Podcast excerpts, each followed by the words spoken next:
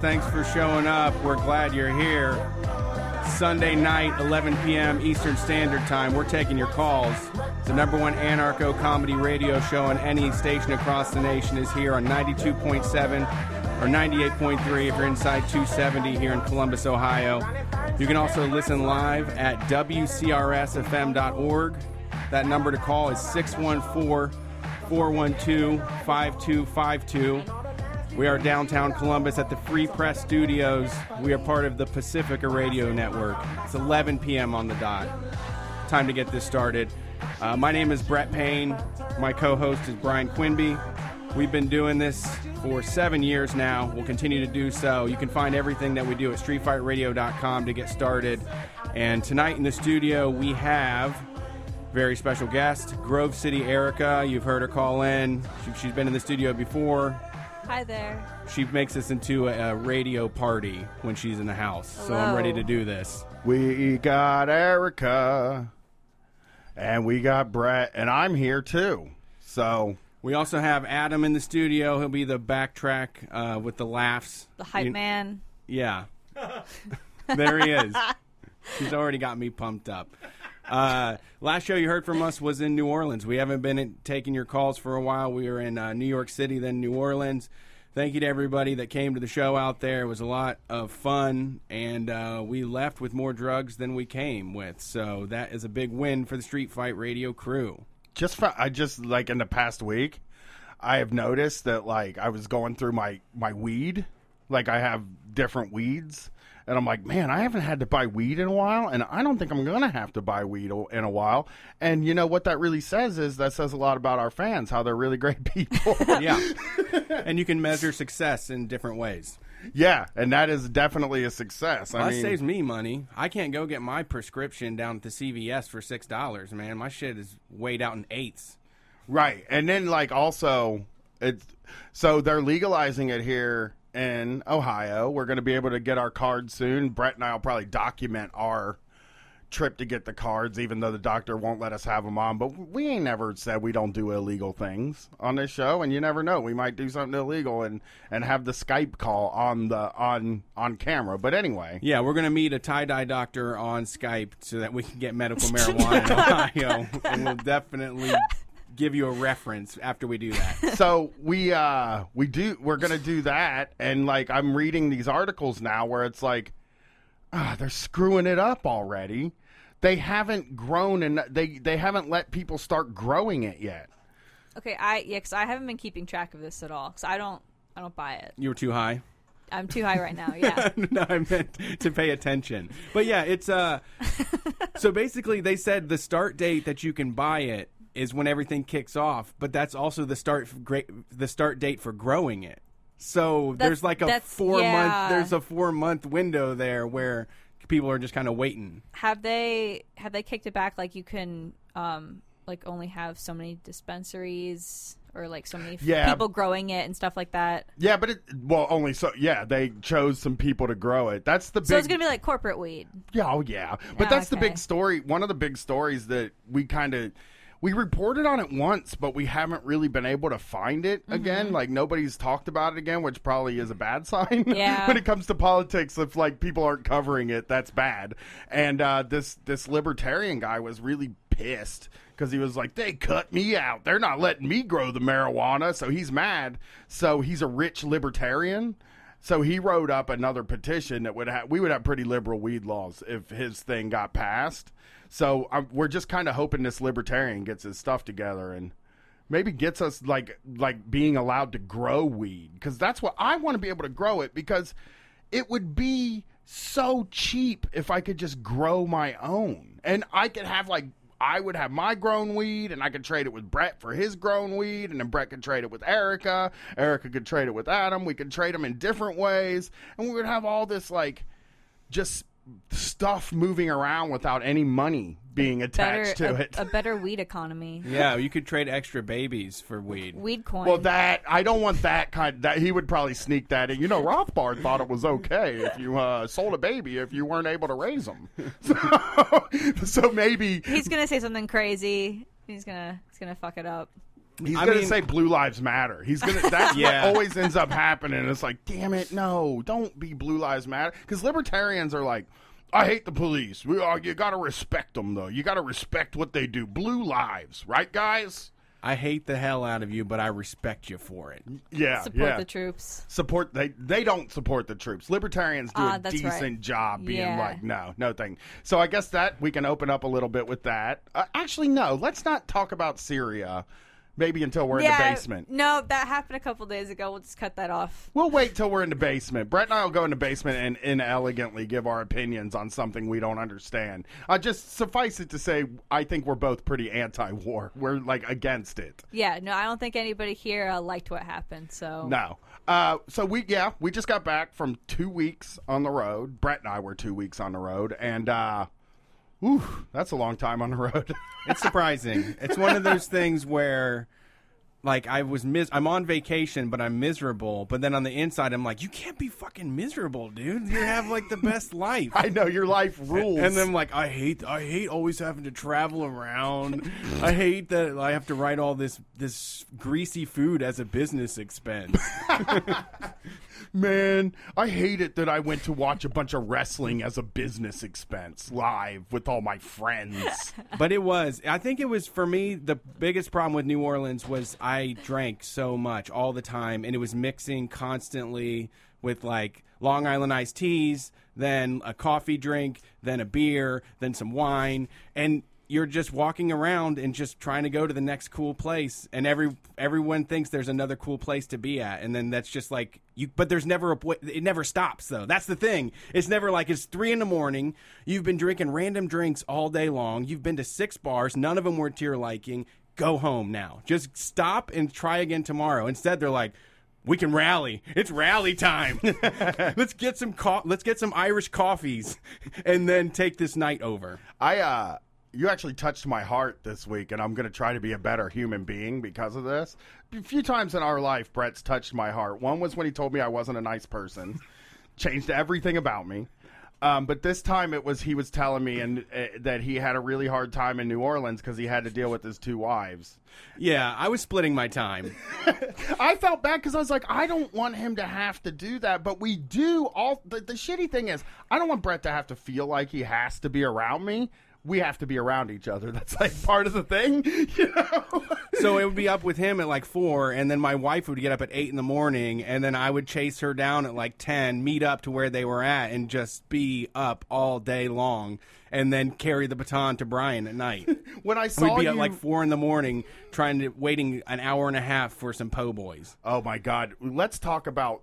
Actually, yeah, this is something we can talk about that's super important. I think all of our listeners will get this too. So we went to the show in New Orleans called Joey Janela's Spring Break, and it's it's uh it's the big show of the weekend. They sold more, you know, the most non WWE tickets went to that show. It was like the show that cool people went to, and uh, so we decide we're gonna go. We we bought tickets very early to it, and we went. And uh, we took shrooms while we were there because it's like this is the show that fucking cool people are at. Everybody's singing. We're all having a good time. These are wacky matches that we're seeing. So we take mushroom. We each take a half eighth of mushrooms, which is not a lot, but it'll make you trip a little bit. Like it's a, you know what? Back in the day, I would have complained about the trip. You know what I'm saying? Because it wasn't enough, because you weren't like being carried out by somebody. Yeah, but now I'm like, you know, you can do smaller trips. Yes. like that's a thing you're allowed to do in this No, world. I took enough like full eights blast to the head where I kind of got used to it, and then I was like, well. I don't always have to have like time flipping on, in on itself, you know. I don't really need an ego death every time I do this. Right, and it's fun though too. It's, I, I mean, it was really, f- I felt really good. Like it, it wasn't a bummer. It didn't feel like edging. I guess is what the best way that you could say it. It didn't feel like that. It would have felt like that maybe in the past, but I'm a more mature person now. So anyway, we're here. There's about 18. Uh, some people say there were probably 2,100 people at this show, right? It takes place at midnight and it goes till 3:30 in the morning, and it's not actually in New Orleans. It's in the suburbs. So, so basically, it's since it's in the suburbs, you have to like get a Uber or a Lyft or a cab to get back to where you're staying at, which is in New Orleans, right? 20 minute drive. We got out. We went to hit both of the apps, and both of them were $150 rides to get back. $179. and we were like, and everybody was like that. So Brett and I are like, we'll just fucking walk until the surge price goes away. But it's four in the morning, right? So like there's probably like six people driving in the suburbs, if that. There's can't be that many people driving for Lyft or Uber in the suburbs. It would be pointless to drive that late at night. We walked two miles on mushrooms at 3.30 in the morning after i had lost my voice because i screamed so much all day so on fr- that day i started at wrestling at 3 o'clock in the afternoon and quit at 3.30 in the morning i went to three wrestling shows in a row and uh, we're walking and we finally like there's not even restaurants down this street like i'm not talking about No, there their- was there was one restaurant. oh yeah It, Okay. it had a gigantic disco ball playing and really loud music, and there was one car and one cop car. Oh, And so we were like, I don't think we're going to go here. Yeah. And and but we're- not even talking about there were no there was fucking nothing between the place and this 2 mile away IHOP. And uh we finally got there. We did end up getting a ride back for $21. But that surge pricing stuff, that it, that's the first time that I've ever been like, "Oh, this is really bad." Like this is not a good thing to have for like I don't know. Say you're the person that was working selling chicken tendies at Joey Janela's spring break, and you were making eight dollars an hour, and you needed to get home on Lyft or Uber. oh, yeah. Well, from and also that was the first time that I've ever been excited to see an IHOP. Right? Yeah. Oh my God! And the food I ate at IHOP, I deserve to be Oh, executed man. for what I ate at IHOP. He ate birthday cake pancakes with Oh, like that's- pink icing and sprinkles Oh, on it. Oh, that sounds so good right now. That's so bad. no. Was this like the three like plate size stacks? yeah, it was a stack. It was four Covered in pancakes, covered in in birthday cake icing. That's like but- eating a whole sheet cake. Yes, pretty much. pretty much. It felt like it too. I'll say. And then I Put a, put a bride and groom on top. and I get back from the damn wrestling. I finally get back to the apartment. First of all, I finally get back to the apartment, and Brett's like, "Let's go get get a po' boy," and I'm like, "We just fucking ate IHOP." Like he had forgotten that 15 minutes before that we had just eaten IHOP, and he wanted to go get a po' boy. No, I'm particular. I got to eat like when I'm come down. but you were eating on the way down already. You already did it. You ate f- half of a French toast and one mozzarella stick. He ordered so much food and then ate like maybe a half a piece of French toast and one mozzarella stick and was like, I think I'm done. And an orange juice. Very yeah. weird. The orange weird. juice was what I needed the most. So we You we, doing that like getting real cold and start yawning real hard at the end? we got back. I couldn't sleep, and it was because my like. You know, I was twitching and stuff, and at first I was like, I must be like weirding out or something like that. Then I'm like, I probably just ate like a metric ton of sugar before I laid down in bed, and maybe that's why I'm twitching the whole time. Did the pancakes have sprinkles on them? oh yeah, yeah. yeah, they were Holy beautiful. shit! That It was birthday cake. You dude. want them though? You, Yeah, you're that sitting sounds here so thinking, good. like, I had uh, when we were in Austin one time. The first time I went there, we went to an IHOP, and I got Dr. Seuss pancakes, which were like a cotton candy, like blue and pink swirled icing, and it had a sucker in the middle of it.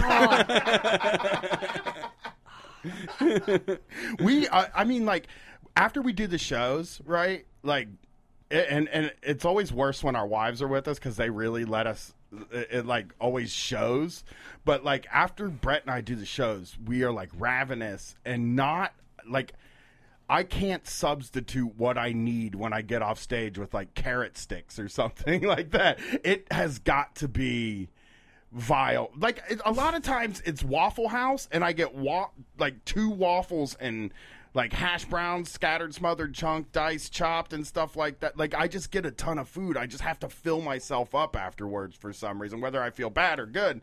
And uh, nobody ever understands that. I eat Arby's after the New York show, which was very depressing. Man boob food, as Brett calls. it. Right. it's man boob food. yeah. You don't thicken you up. But, well, you know, in New York, it was it, New York is like such a hard place to deal with if you're driving, which I drove a lot in New York. I we, we haven't even talked since we've been back to New York about our trip to New York. It was great. The show went really well. We lost our titles. We lost our tag team podcasting titles, which is that's going to happen, man. It was there was some really scandalous uh, officiating. Yeah, we put it on the line and got cheated out of it. Tim Maybe we're a little too trusting. Tim Faust, maybe the worst referee of all time of a competition. I mean, the guy was on his phone during it. It's like, come on, buddy. You're. I mean, you can get this Medicare for all, but you could also maybe pay attention when they're bribing the judges. I literally just I was looking at my phone a little bit here ago. You're allowed to look at your phone. I I'm look at podcasting. you just narked I'm me out. podcasting. I don't have to officiate anything. She recently narked me out for looking at Facebook while I'm in the studio. She's like, he just looks at Facebook and the whole time, and I'm like, well, I love my Facebook. Everybody loves my Facebook. It's where all the good stuff there have been times when people have called in with like the the serious things like the the medics, the DSA medics, and you're just looking at Well, He's looking at a Tweety Bird meme. Marine Facebook group. I'm looking at a skull telling you about fake friends. He's watching George Carlin saying how he doesn't understand why kids are eating Tide Pods these days. You got a Looney Tunes avatar in the corner. Yeah. Man, a people- breast cancer ribbon on a fuck you, you fucking fuck update. Boy, those shirts, dude. I'm not a big traveler, guys. I'm not a huge traveler. Uh, probably traveled more in the past two weeks than I have my whole life because I, you know, I uh, I didn't travel much growing up, and uh, we didn't. So I they had the same. So at New York, they had these booths with all these tourist T-shirts. Same exact T-shirts in New Orleans, but just said New Orleans. Like No, yeah, they they have like the impact font, and they're like in different neon colors. That's I need to get in the T-shirt business for tourist states. It seems like it's so easy. You got to write a good slogan. We should get "sawing your dick off" t shirt. You're sawing my dick off, and then you can just write New Orleans underneath it or New York. you guys want to hear one of the best bits we ever came up with that I think we could probably pull off now, but we're too lazy. We wanted to get fill a room with people with like 20 people, right? Or 30 people at an open mic and give them these foam saws, like the foam fingers, right? You know what I'm talking Yeah. about? And we give them these foam saws and then I would go on stage and do a whole set of comedy where all of the punchlines are you're sawing my dick off.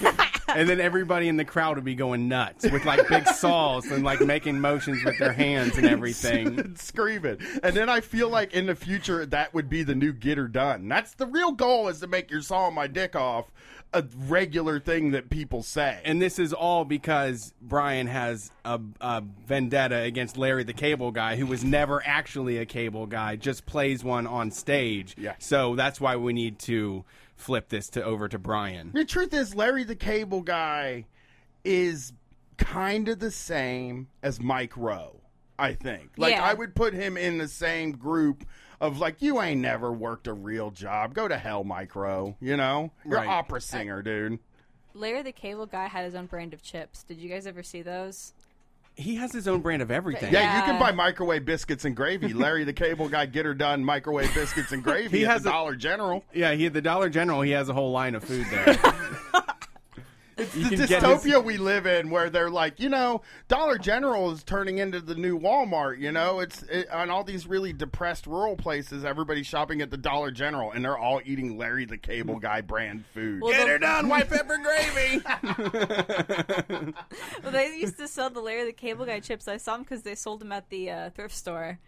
oh, okay that I bought means, some thrift store snacks before. no Yeah. you have not Oh i yes, won't they got that. Stroop waffles for like ninety nine cents a yeah, pack, they they're kind of stale.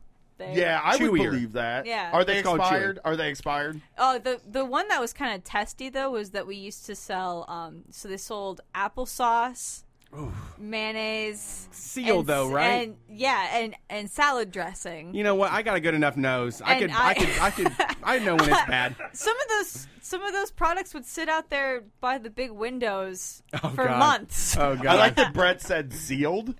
And it was like, no, it's somebody that couldn't use all their mayonnaise, and they brought it to the thrift store. Yeah, leftover mayonnaise. Uh, I, I don't know. I mean, if it doesn't have any mold on it, it's a deal. Uh, we had mold a couple times. Oh, okay, Yeah. okay, okay. We bought uh, Raisin Bran at Odd Lots back when it was Odd Lots and not Big Lots, and it, and my sister said there were bugs in it, like fleas, sort of thing. But we also had these two really hairy dogs that I can guarantee might also have fleas. sure. And I, like I'm Yeah, still yeah. weirded out by buying like cereal at Big Lots now, even though Big Lots is like fancy. Like No, Big Lots ain't a deal anymore, It's man. not. Yeah. It's not. It's TJ Maxx. yeah. They moved up one level, and it's like you can't fool me, Big Lots. I- Marc's is the place They- to go. Marc's Marc's, is- is where they just have pallets full of leftover stuff that they just throw on the fucking ground and let people go at it. Remember when I tried to buy my daughter those aqua shoes at ah, Marc's? I wouldn't let him. She- She, he, he- was like, "She's got to go on this stupid fucking camping trip tomorrow, and we have to get these water so- these aqua socks tonight." He's like, "Marc's had some. We're just gonna go grab those," and they were like three ninety five. But, the ones she wanted were thirty five dollars. Okay, okay. But these ones, the rubber was so old, it was covered in that like white powder. You know what I mean? Look like, they were, Laura Loomer's tire.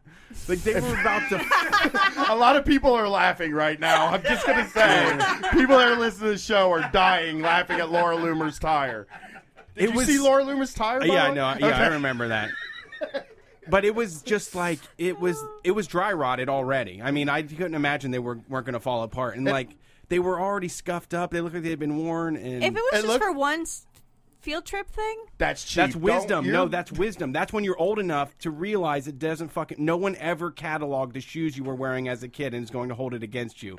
But when you're a child, you cannot think of anything else besides how am I going to walk in there with these ugly ass aqua socks? when you're on? already kind of like aqua socks are the ugliest things I've ever seen. So it's like, okay, I'll spend the thirty five dollars. I'll complain about it. did she ever wear them again? No, she threw them away. They left them at camp. Everybody that got the Should've aqua got her the socks aqua left- socks.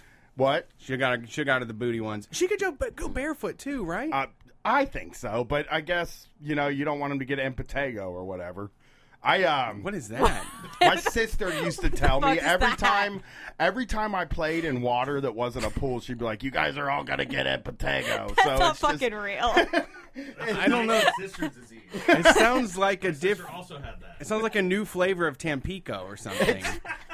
I used so at the end of my street, the sewer used, the storm sewer used to back up. Oh yeah, and Our- then yeah, fill the whole street with that was water. the shit. Street used to flood.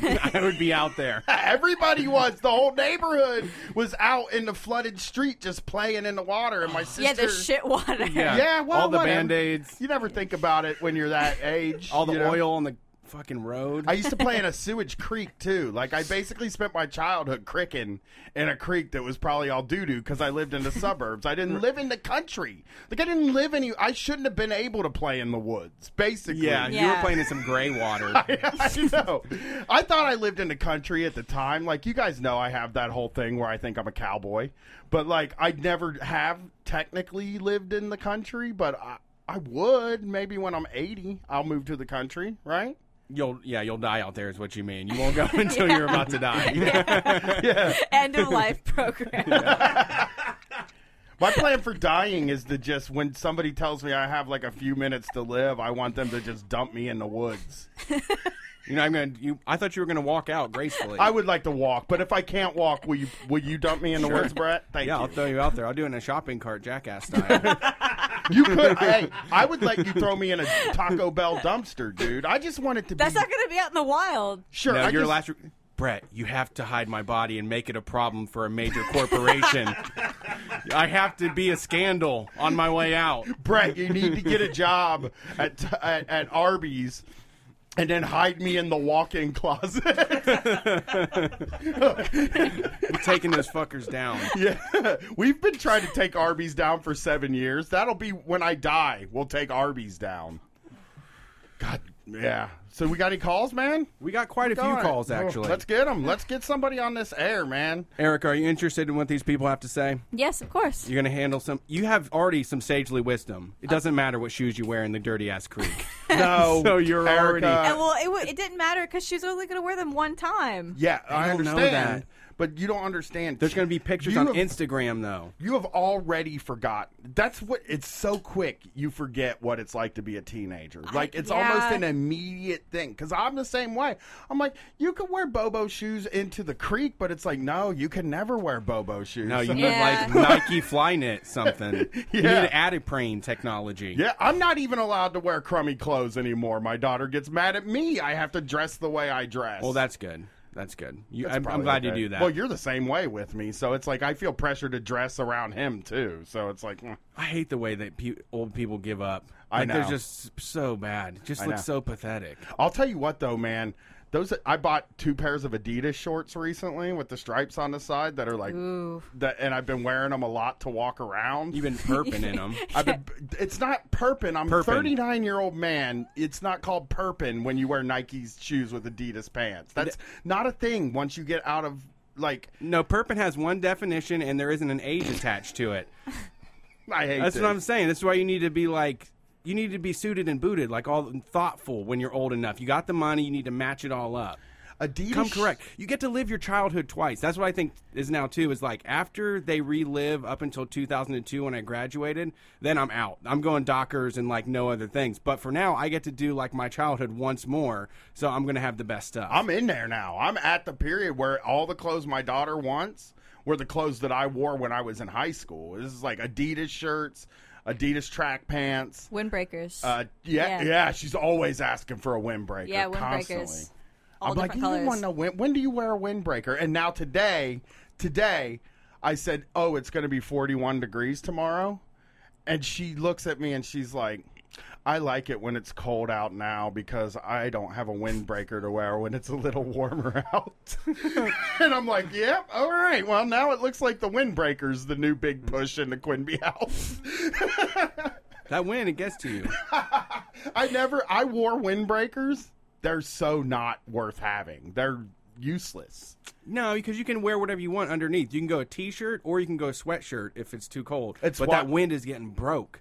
That's what you need. Is you need it, all those the the the wind waves are coming in and they just go sideways 90 degrees as soon as they touch that shit. The windbreaker, the windbreaker. I replaced the windbreaker of my life with the hoodie, and with doesn't break the wind. It does break the wind. These You hoodies the I wind. wear, You break the wind. You told me even when you touched one of my when your wife It was feels like using it, armor. she's like, your hoodie feels like armor. It does. They're very good hoodies and flannel. Flannel's better than a hood uh, than a windbreaker, and I'm just. I don't think Not for about it. stunting though. I know. I I Not understand what I match gotta your get her. sneaks. I understand what I got. Not if you're her. trying to get fitted up. Yeah. You're trying to be dripped. just fr- I got her. Oh, oh, I'll tell you what. Before we went to New York, I had to get clothes because it's just like, or no, New Orleans because it was hot. I didn't have summer. I like my summer stuff was depleted because it's not summer yet. It was gonna be 80 degrees there. So I go and I buy these shorts and I buy a couple of t-shirts. And then my daughter also gets a pair of checkered vans. like, I can't go buy things just for me ever. But while I was buying her the shoes, there are these rich kids in there with their mom. And their mom is like, I'll buy you these shoes, but you're not allowed to bring them to Europe with you. And I was like, mm, I don't know. what the- Screw what is this. that? No thanks. Like, I'll buy you the. You know what? I'm buying you the vans. You deserve it. We're taking kid. you. We're you gonna wear those vans in Europe someday. I know, rich people. I went to the rich people mall. There's a Bobo kind of. So in Columbus, there's like a Bobo mall, and then there's a middle class mall, which I go to. It's called the Tuttle Crossing Mall. I feel like that's mid level mall, and then there's Polaris Easton. Fashion Place in Easton, which is high level. I was at Polaris, and they aren't the highest level though. In What's Columbus, the, they what's- are. Easton's going to be like the highest. Oh right, right. But I mean like that you can get mall wise. Like No, it's, it's like not a we New York we mall. peak out, yeah, because DC malls too. Like there is some wild malls there. Right. No, this Million isn't dollar that. malls. This is like a New York DC sort of mall, but it's our top mall. And the rich people in there are just, it's wild to me. Because at the middle class mall, at the Tuttle Crossing Mall, it's on its way down, which is why I feel very comfortable in there. Don't let have- anybody have a booth, right? Oh my God! They have a Yeah. blanket store, dude. Drew Toothpaste posted about it. They have a store that just sells different blankets with like different logos on. Like you could buy a wolf blanket, a Harley Davidson blanket, Blue Jackets. Uh, but they're they're the fleece type blankets. I walked in there because my daughter loves blankets, and they're ugly blankets, and I was going to buy it for her to be a pain in the ass. You know what I mean? Like, oh, you like blankets? Here's one. It's ugly. You know what I mean? Just as a funny joke. And uh, they were ninety dollars. The, the the blankets were ninety dollars, and I was like, how are you gonna? You're not gonna stay in business for very long with those kind of deals and Just gotta sell two a day. two blankets a day. Well, you that's been you and I have had this conversation so much on the road in the past like year and a half that we've been traveling together. Uh it is weird like Columbus doesn't do that thing where they can support like strength like really niche businesses, I no, guess. yeah, no, because like, everything's going from OSU's campus. It's Sbarro Pizza now. That's about it. but I'm saying like in New York, i there's like I saw ten stores in New York while I was there that just sells like chairs and stools. It's Yeah, there was a like, no storefront that was couches? Just filled of, with like irons, like Yeah. like for ironing your clothes. an ironing store. It's like how, how does that even stay in business? It's good. I think it's a good way to distribute all the goods because there's so much there that everybody can like just grab one thing and sell it to you. Yeah. New Orleans. It was so like every single not every single, that's like way stretching it, but I saw more than 5 bars that had also laundromat facilities in them. that was just like you get the you can get your you can come here and get drunk and do your We have one here Yeah, and we- it's a it's- gimmick, right? And it's a, it's across from the student Yeah, housing. And yeah. it's just a gimmick. It's just a funny thing. You go and do it, you know? But instead, like, there, it's like, well, you're going to be at the bar anyway. Why don't you do a little bit of your laundry while you're here? It's just different cities are like, the way that they run business is so alien to me because in Columbus, you really do either have to be a chain or, you, like, they have to talk about you in the alt weeklies and stuff like that, or it just doesn't survive. Well, this is what I was trying to. I was saying to somebody too from the, when we were in New York is that like Abercrombie, Hollister, Bath and Body Works, Victoria's Secret, um, Old Navy, Banana Republic. That is all headquartered here. Like we are the center of mall living and brand life. So I feel Yeah. like that's- Wendy's, Wendy's too. Wendy's, yeah, Yeah. White Castle. We got all the best brands. We just know how to do it right. We we do it so well that everybody catches on. Not not like the niche stuff, but I don't know. I don't like it. Yeah, I want some more No. chair stores. Yeah, I, want I, an prefer iron the store. I prefer everybody grabbing everything they can and putting it in a place and then trying to sell it for a profit. Pete's Irons. I want to go to Yeah. Pete's Irons and buy an iron. yeah, there was a lot of space there. Well, let's see who's on the phones here. Uh, up first, we have caller number one. Has been on the phone for quite some time. Thank you for waiting. Let me turn him up here. Uh, thanks for calling Street Fight. Who are we talking to? Hello. Howdy. This is JD from Baltimore. What's up, JD? How are you? First caller in the uh, party. This is the the El- welcome home party, the return of the Max, as we're calling 11:32 it. for us. Yeah. What's up, JD? Um, I'm proud, proud to be uh, first one to welcome you back to the studio. well, what's going on? What do you got going on tonight? Uh, so I'm just um just hanging out right now, but um, I had called a few months back. I had the um, I was the executive sous chef, and uh, I was asking for advice, career advice. So. How did it work out? Did we give you good advice, or did you not follow our advice and have an enormous failure? Well, uh, you know, no, you gave me good advice because, like Brett said, to go in and demand the job.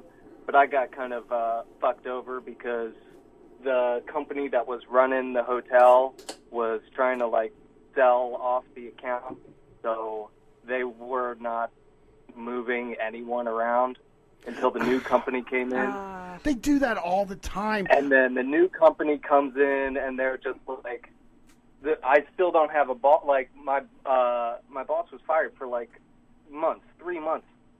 and I'm doing the job, and the new company comes in, and I'm just like, "Hi, like I'm doing this job, like." Let's go. Let's make this happen. And they're like, okay, well, we'll have to like take a look at your application or whatever. And I'm just like, So you had to re- you basically No. had to re- you had to apply for the job. I had to reapply with the new company for the job I was already doing.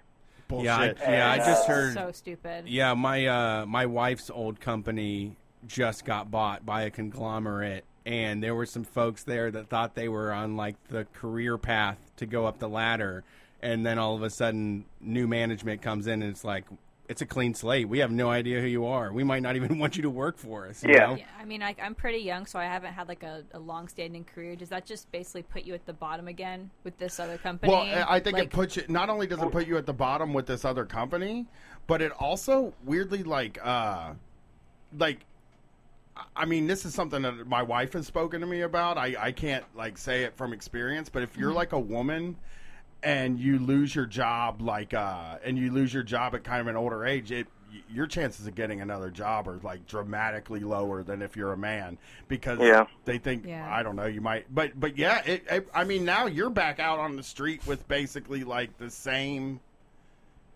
you- you're starting from square one I guess Right. So Well, I I mean, I still had like I still had my job as the executive sous chef, right. but I was doing the job of the exec chef. Um, and I had to reapply for the job of the exec chef.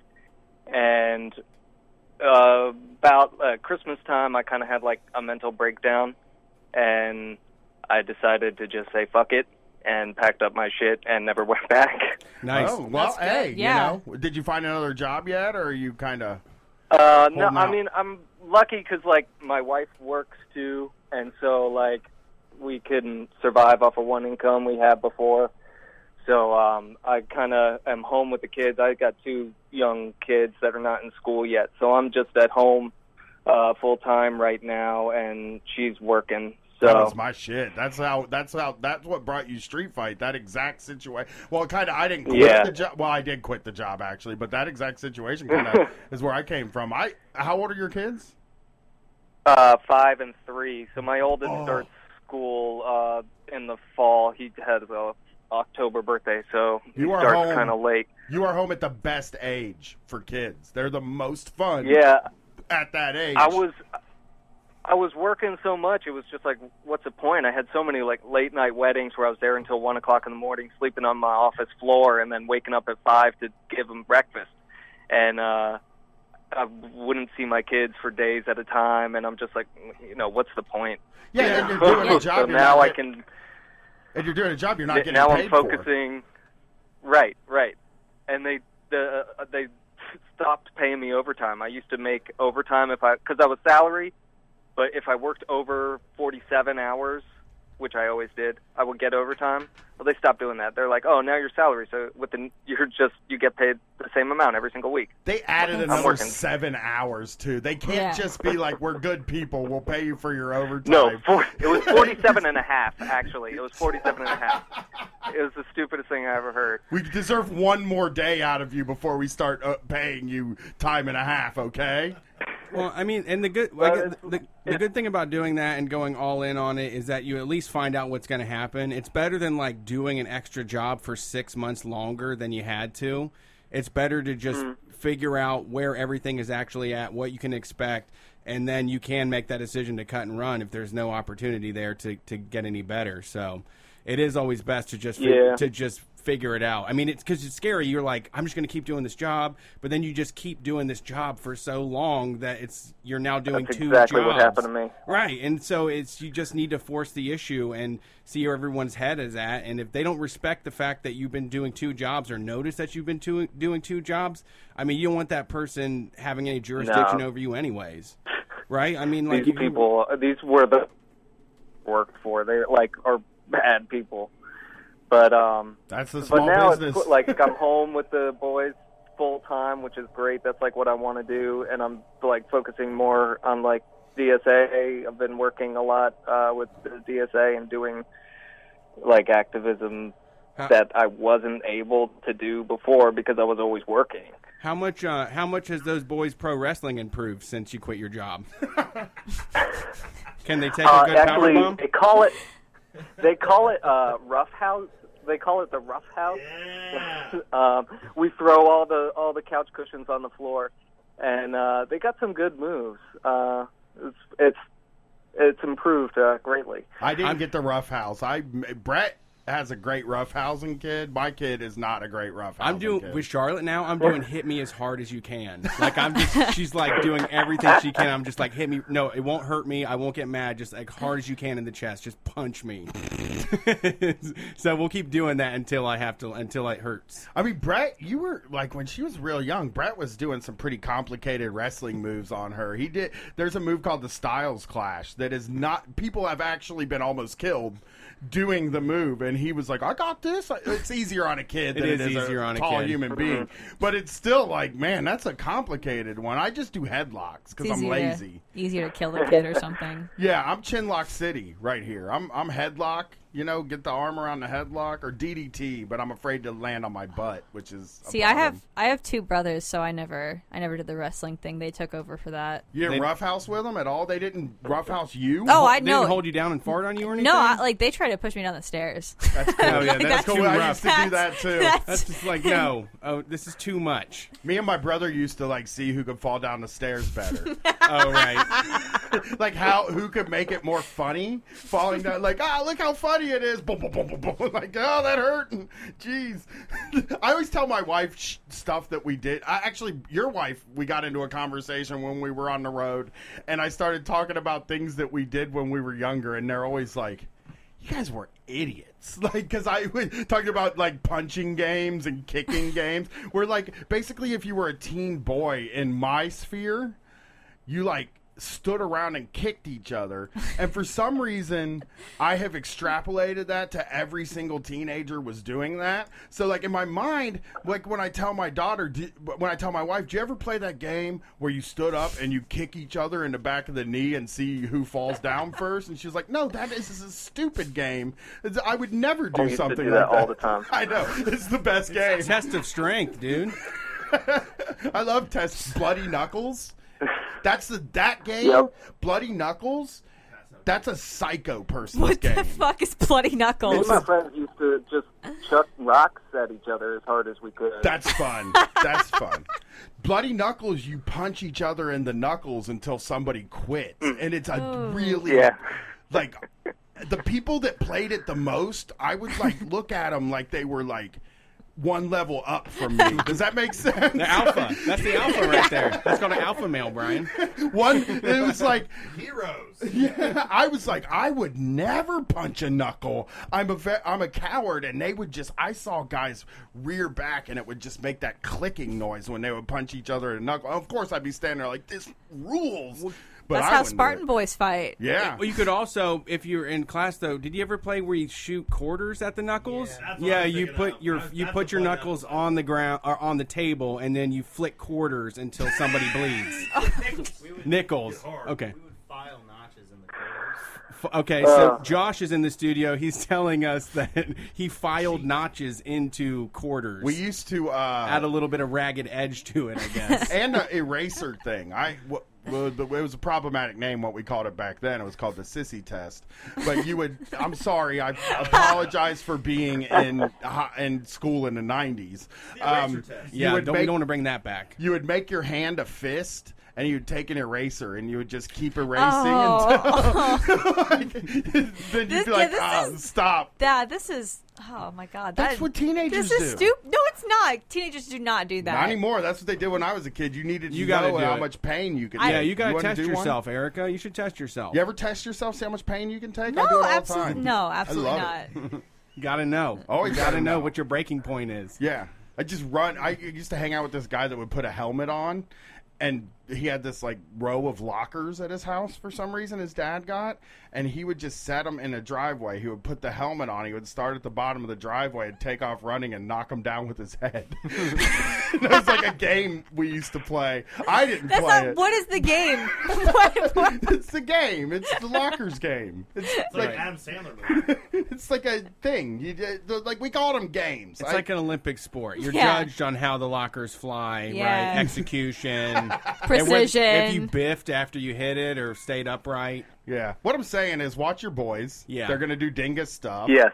Probably, especially if you're roughhousing with them, because like, my actually maybe you are stopping, maybe you're doing a sort of harm reduction in a Oh, way. absolutely. All Because the- my dad never roughhoused. With All me. boys need in their life is oh, literally Oh, 60 them how to minutes of a thing. attention from their dad. All they need is 60 minutes their whole life. And we never get Well, it. I- It's very rare that you get more than 60 minutes in your whole life of attention from your dad. And that's if you get 61, those kids are going to be great. They're going to be crying at movies and uh, loving women sensitive. ver- in a very egalitarian way. Poor men. Yeah, I got the I got them a little book on uh called the ABCs of Anarchy, so they know egalitarian is E E E E in that book. Oh, So that's Oh. they beautiful. learn all about that shit. Yeah, we. uh Yeah, But I drag them with me to the protests, even though uh, they don't they Yeah, don't want to go out. I mean, if it's That's warm good. out though, they can run around and play. A lot of times, I, my daughter actually Yeah, likes the- going. yesterday. Yesterday it was about 85 degrees out, and we had a great time. And then today we had another one, and it was about 45 degrees out and rainy. So it was not as fun. My daughter liked holding signs, and she likes all the attention that comes with protesting. Which is like, you know what? Mhm. You got a cute kid standing out there that kind of helps the cause. Except for when Yeah, like for some sure. conservative asshole drives by and these libs brainwashing their their kids. They're turning the next It makes it a lot generation easier into to canvass. yeah. Oh yeah, yeah. Erica. Yeah, I take Yes. them with me canvassing. Canvassing? People like, Yeah. like, cause I'm a, I'm like a male. Okay, so like, I don't know, a guy by himself is not gonna have the same feel as like a guy with small kids. True. Yeah. They'll the- listen. They're, like the puppy But- dog you can bring along. It's just the cute tests. Yeah. I, I Erica But, uh, is still I, supposed to uh, take me canvassing sometime. Yeah, we're gonna go canvassing in Groveport probably too. But I'm gonna stand at the end of the driveway terrified the whole time. But You might see people you know. Oh my God, that's not the best way to get Medicare for all. Erica. that might that might hurt our chances at Medicare for all. You son of a bitch! Brian Quimby's for Medi- Medicare for all. Hell no to Medicare for all. Hell no! Hell no! His No! sign's still here. Brian Quimby's a grade A turd. He's a stain on Medicare for all. No! I will go. I, I like. I want to go and see it because it's the most terrifying activism I can think of. Oh, of. it's so fucking scary. to me, it is. I mean, Okay. in my mind, it's scary. No, it's scary. It's not scary. It's Yeah. emotionally scary. Knocking on people's doors. Yeah, yeah. You talk, I've seen you talk yeah, to so many I- stupid Yeah, people. that's I've seen you talk to so many stupid people, and you always have something to come back with. I've never the o- like. I don't even agree or like a lot of your opinions, but the fact that you never stop defending them is what I respect the most about you. But it definitely softens people up to you. Yeah, I mean, I, yeah. Uh, You go door to door though, and and you haven't run into anybody yelling at you yet. Uh, no, we had a couple people that are just, uh, you know, oh no, not not interested, They're not interested. cats. But like I said, with People the, are with, chicken. I mean, with the they kids, can't pass the no sissy one- test. Yeah, I haven't had a door in the face single time.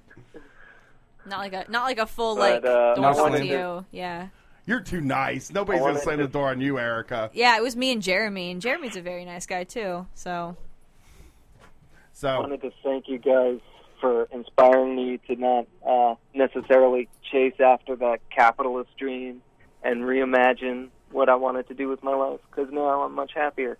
Well, yeah, man. I And, mean, you uh, can s- save a lot of money with just sweet potato and black beans too, Oh yeah, no, I'm on that. Lentils and lentils and brown rice. for sure, man. That's complete protein right there. Now we're talking. Yeah, exactly. no hemp hearts though in there because that's No. that's for people with jobs. People Right. with jobs are allowed to have hemp hearts, apparently. Because I try to look into those all the time. I'm like, yo, okay, never mind. Aldi has them. Okay, well, I'll But check I'll just uh, I'll let you guys take some more calls, and uh, I'll just plug myself if I can. Yeah, get in man, there. go for it. Get your shit in. You you guys can follow me on Twitter at Comrade Hilton, uh, Comrade underscore Hilton. That's me, and uh, you know if you're if anyone in the Baltimore area is listening, come out to the Baltimore DSA. We have our General Assembly meeting next Sunday, a week from today, the 22nd. So come on out. We're voting. Ton of officer positions open up. Run if you're a member in good standing. Yeah. So that's um, what I want to plug. Get them votes in there. Yeah, well, thanks for calling in. We really appreciate it. All right. We're Thank gonna you, guys. this though. We're gonna do that. We're gonna we're gonna canvass before Erica goes to Switzerland or Okay. Sweden. or We're whatever. going That's to fine. Sweden. They're the same place. You're right? going to Sweden. Yeah. close Yeah. to the s- same. What's in Sweden? I'm au pairing in Sweden. I'm taking care of rich kids' kids. Oh, wait. Au pair from Daniel Tiger. Doesn't he have an au pair? He's a Grand Pierre. Grand Pierre. yeah, okay.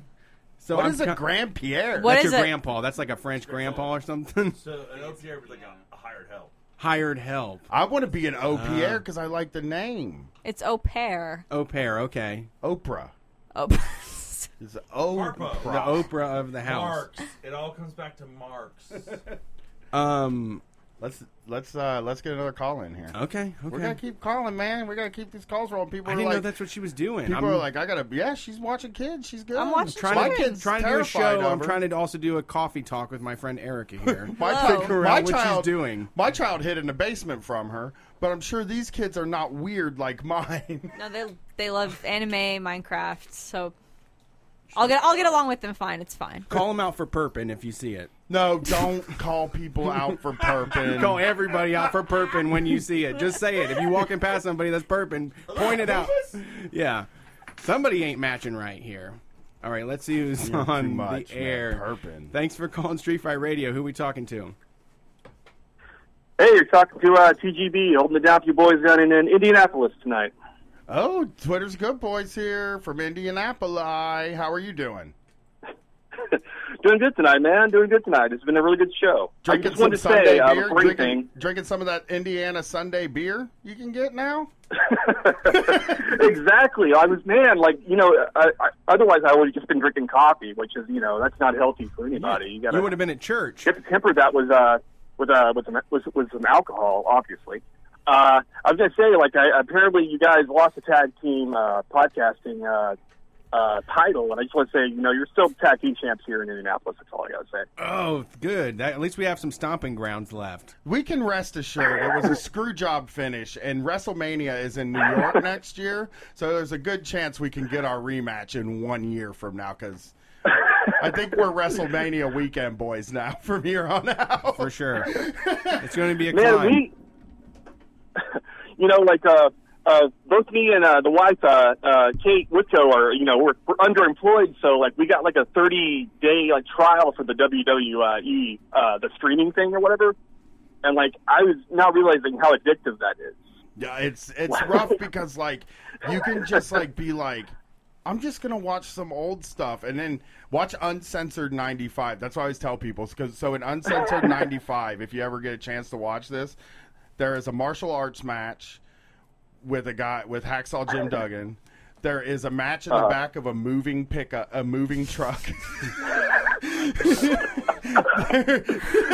and it's just a there's a boxer versus wrestler match that is really weird because it's like they're not the same thing, I guess. But like watching old stuff like that and seeing like, especially if you're like somebody that's online and you read all this ironic shit all day, if you can't watch '90s wrestling and, and be entertained, then you're crazy because it was it was dire times in that in that field. They put anything out. Yeah, we were watching the uh, the NXT uh, the uh, the takeover before. I guess the one that was in New Orleans. That And, one like, was that good. Yeah, I you know that that's just stuff like that gets me into wrestling. Like I'm not that into it, or I'm not that you know knowledgeable knowledgeable about it. But like that's the stuff that like man, this stuff is like you know really has uh, some appeal. I guess Yeah. like to the layperson or whatever. Yeah, I, I I got into wrestling. Your previous comment was after I had my daughter and I was at home and I needed something to watch for like six hours a day while my wife was at work. And there's only like one content in the world that puts out six hours every single day, and that's professional wrestling. At least WWE. I mean, if you get into the indies too, I mean, I remember being like 18 hours into like some luchador um, tournament, and just like I've got four more hours to go, and then I'll finally know who won this tournament. The G1 every year is 20 days in a row, three to three and a half hour wrestling shows. And last year, I was like, I'm going to watch this as it airs. And I did. I watched every single one. Like, so I was basically watching three hours of wrestling every day for 21 days. But there was also periods where they took a few days off. So I would, sometimes I would build up like two and then do them like over a day. But it was just like, That's like that McDonald's uh, 30 day challenge you have to have before and after shots of yourself. yeah, it, it'll change. It will change you. It will definitely change you.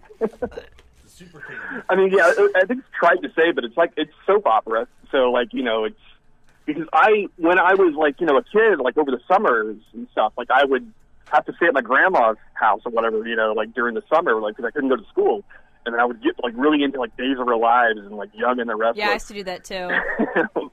I watched Days of I- Our, I watched Guiding Light for an entire year. Yeah, I watched. I I would just sit and I would watch nothing but General Hospital.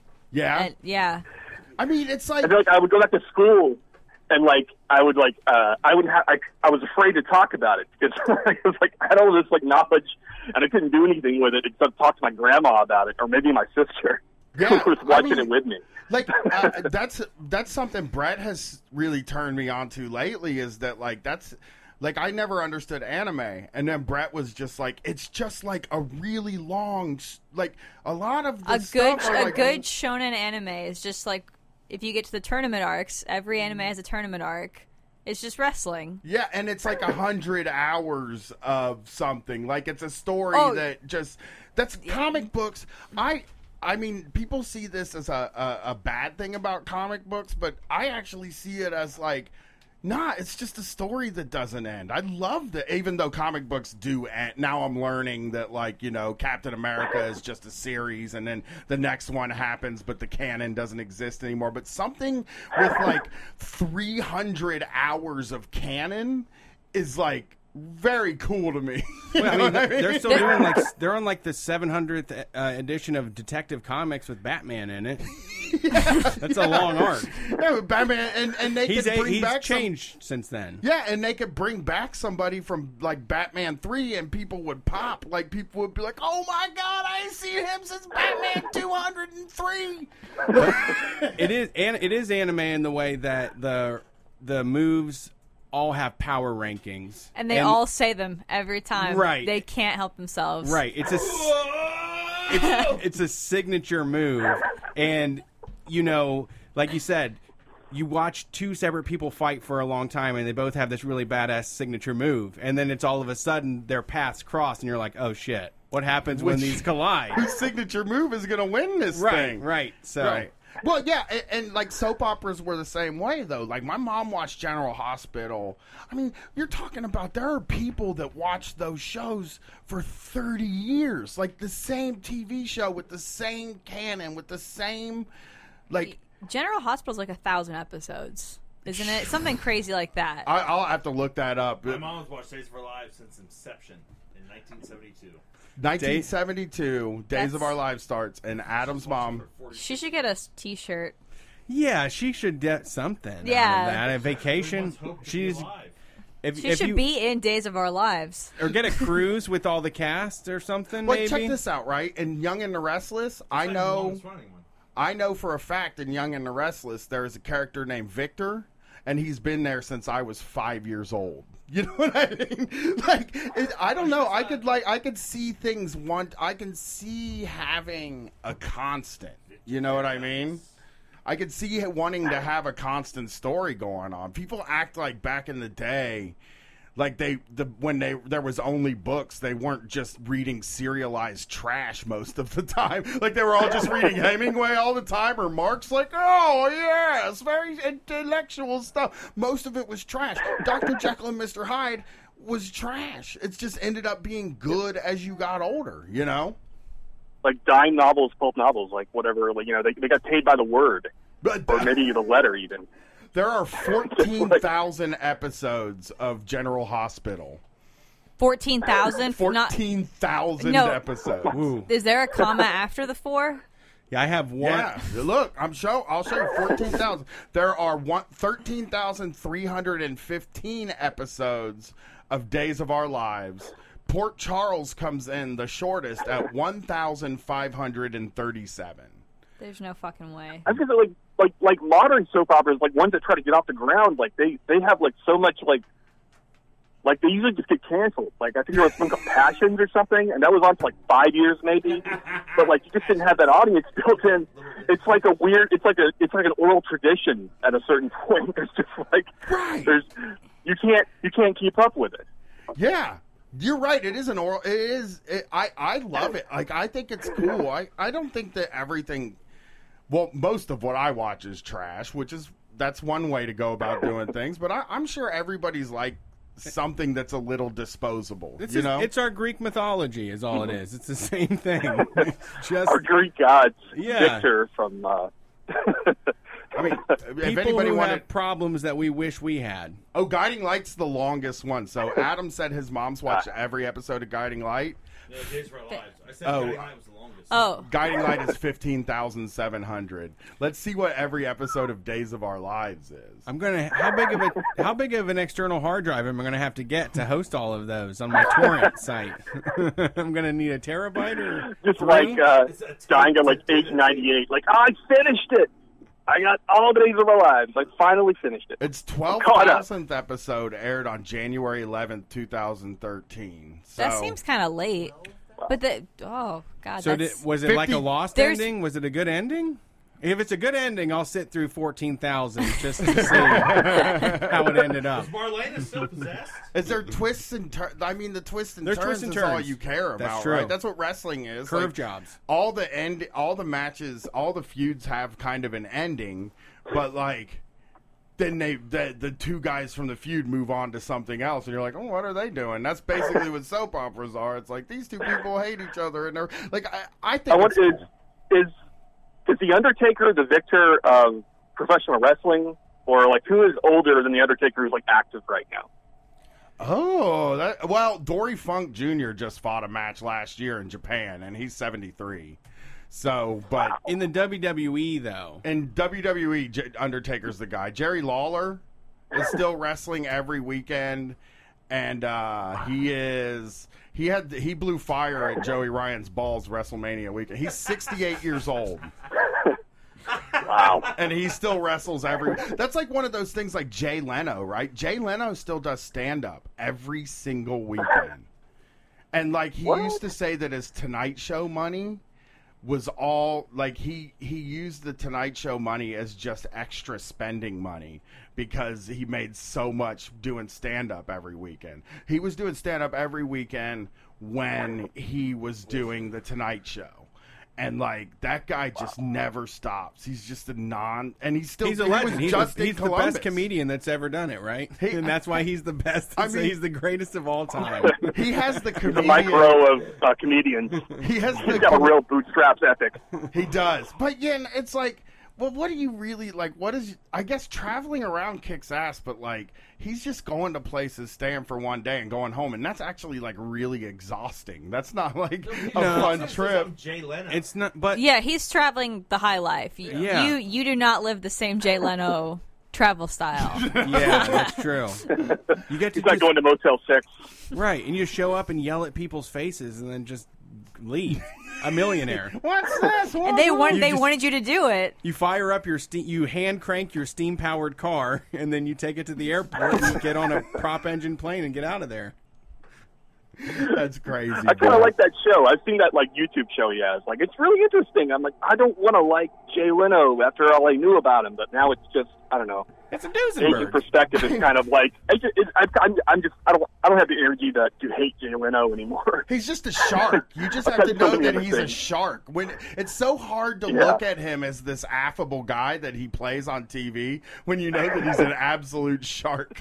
You know, I, I always think that. that like he was hiding in the closet or something during contract negotiations, or like yeah, he hid in a Well, like, closet, I believe.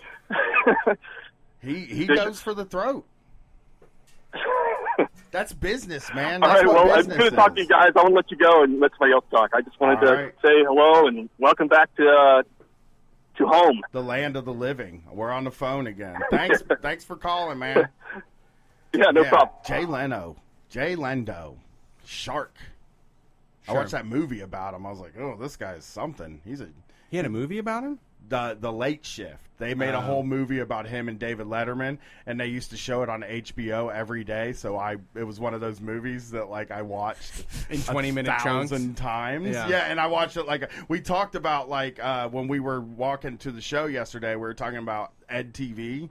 I don't know if you ever heard of this. I've not. So there's a movie called Ed TV, and it's exactly pretty much like the Truman Show. But she, I don't think she knows that either, though. No, I've, know the okay, Truman no, Show? I've seen the Truman Okay, Show. okay. Yeah. So Ed TV See? was the same plan as the Truman Show. It's like we're going to do an Ed TV. You know what I mean? It was exactly. Wait. It was about a guy that was being followed with cameras. Was it a series? No, it was a Oh, movie. Oh, it was a It movie. was a movie, and like nobody talks about it anymore. But there's prob. I told him yesterday. There's probably some kid who grew up and had Showtime or something, and just watched Ed TV every single Do you- day, and do it's you an know what- important movie to him. Do you know what my movie was? Was uh, Joe Dirt. Really? That's not a bad one. That was on Comedy Central.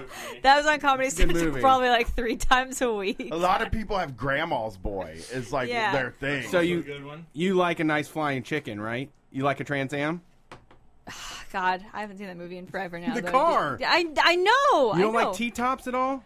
I do. I like T Top. You didn't learn anything from that movie. I didn't know. You need to watch it again. That this was like when I was like eleven or twelve. T Top seem like a pain to deal with, but I think they look really cool. You know. Yeah. I used to know this guy that would get so mad if you touched his T tops. He would always take them out of the like. He'd take it off the. He'd take the T tops off. He'd set them next to the house. And then if anybody was like, "What are these?" and like you know, kind of tried to look, I'd be like, Don't "Don't touch my goddamn! Those are my T tops, man." Just wax them. Don't lean them on each other. They'll scratch. uh, I think also of some kid that's like feels like everybody's paying attention to him, and he just says to everybody, "I feel like I'm on Ed TV right now," and they're Yeah. like, "What are you talking about?" this is more of a Truman Show situation. You suck. What references? with What are your references? Generic ass movies. All right, let's see who is on the line here that wants to talk to us buffoons. about you. Ed TV. All the calling. calls now are strictly about Ed TV. Matthew McConaughey was in Ed TV. He was at Matthew that was Ed McConaughey, TV. Téa Leoni. Oh, that's a good pairing. They, they're cute together. Thanks for calling Street Fight. Who are we talking to? Uh, hello, guys. Howdy. Uh, Brian, Yeah. really courageous what you did tonight. What did I do tonight? Um, Told everybody that you Well- wear Adidas shorts with Nike shoes. That's come on, get out of town. That's not bad. What? What? What? No, he, he he pointed out he pointed out cultural appropriation in the cable guy industry. The cable guy. It's you know what? I'm not trying to take credit for currently being a cable guy. I just feel like I'm a comedian that used to be a cable guy, right? He's a Well, comedian. you guys are on the you guys are on the vanguard of the American left, and for somebody to call out Larry the Cable Guy is really courageous. Well, he's a problem, okay? And what I'm what I'm trying to say is he is a comedian that was never a cable guy, but everybody treats him like he could tell you what an upstream and downstream frequency is. You know what I mean? Or like he could tell you how to hook up a cable box. He could hook up your component cables and yeah, people think they could go to his house and No, borrow he- a co- coaxial cutter from him. Yeah, you get a stripper. That's from what him. I'm saying is, yeah. If you said to him coaxial cable, he'd think you'd say something about bisexuals. like he, possible. I've seen his old videos of stand up. Oh he's yeah, just like, "Hey, Get how's it going? guys? How's it Turquoise silk shirt on. Yeah, but I, I'll I'll see if I can find a quick clip of it. We can play it.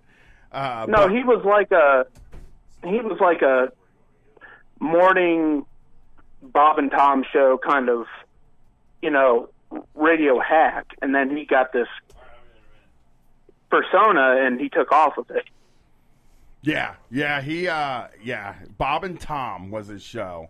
And he was like uh Yeah, he's something, man. That guy. He great. I mean, he's a grifter. Also, I have to say, I respect the hell out of him for just pretending to be a country cable guy and making that much money off of it. Okay, he was part of the blue collar comedy tour, right? He was. Okay, whatever happened to those guys? Because I know Uh, they're, pro- they're, I- they're sleeping that- with in a bed of money every single night. Yeah, they sleep in pillows. no, stuffed because with Jeff money. Fo- Jeff Foxworthy had his own like two TV shows, right? Like the Are You Smarter Than a Fifth Grader? Right. And then That's big money. Are you smarter than a fifth grader? Money is huge money, probably. Oh no, his syndication, right? no his signature thing was you know you're a redneck one. when Yeah, he yeah, was he on, made yeah, that. Yeah, and yeah. then Bill Engvall. hi- Here's your sign. He's here's your sign. Yes, Yeah. here's your sign. Hey, here's your sign. That's why sawing my dick off is how Sawing we're my gonna dick make off all would of our money. Sawing my dick off because it's crass enough. It's new. People want something that isn't so kind, Millennials hate dicks. right? They're That's always true. talking about destroying dicks and like sawing them off and shit. We got but they a- all love cum. You can't do both. Right, yeah, I understand, but Oh, they yeah. would love the idea of sawing a dick off. Like, oh god, so you, you- keep the cum. The cum is in the balls, so Yeah. the- we're not getting rid of that. we're gonna we're gonna harvest the balls, but take the the unit off. How do we get back to Larry the Cable Guy from here? We're stealing Larry the Cable Guy's spot is And what's make- going to happen, and we're going to do our own blue collar comedy tour. And I'm just going to go find people on construction sites and have them come stand on stage with Brett and I and tell their dirty jokes. it'll be very problematic, but it'll be very blue collar. I promise. That's our plans for the new year. So check us out on patreon.com slash Street Fight Here's my Radio Kickstarter. to make a donation to that cause.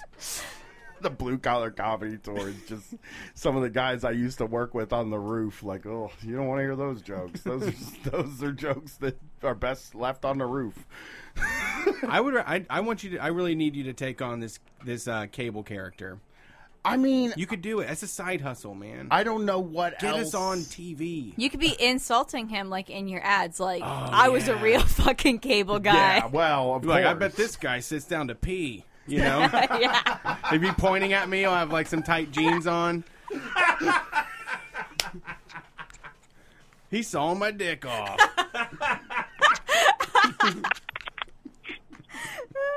We're gonna make a million dollars. I know. by the end of this year with just with that. This guy over here with his with his shirt on. Vegetarian's just an old ancient word for can't hunt so good. These vegetarians go into a restaurant and they only have squash. It's really sawing my. That guy tries to sell me a cauliflower steak. Really sawing my dick off. Yes. Cauliflower wings, you're sawing my dick off. that our bank account finally we figured it out. It was z we you know we have so much overhead in the business but there's zero overhead to your sawing my dick off. No, no, we just have to go patent that thing and then print the money. yeah we do need to make some saws. We got to look into saw prices.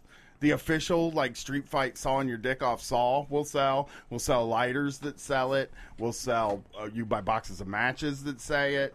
Um what else does Larry the Cable Guy sell? Like everything. Potato right? chips. Coasters, yeah. Potato chips. White pepper gravy, uh, at home ready meals, coasters. Hungry Man dinners, boxed uh, au gratin potatoes.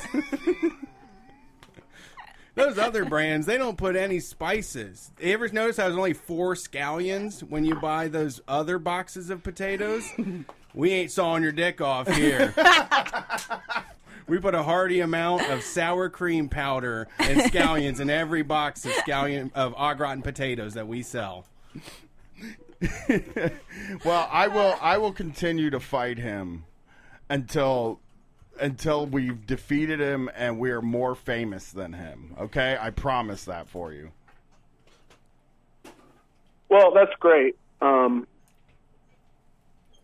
but you know, like the real guy who's pulling that bullshit is Mike Rowe. Yeah. Yeah. We're- Well, Brett's going to be the new Mike Rowe. Yeah. We've already discussed that. Brett's going to actually go to the places where Mike Rowe goes, but Brett's going to do the work instead of like Mike Rowe standing around being like, "Oh, check it out." You know, Brett's going to work there for six months. Yeah, I'm gonna put the number. I'm gonna do the numbers.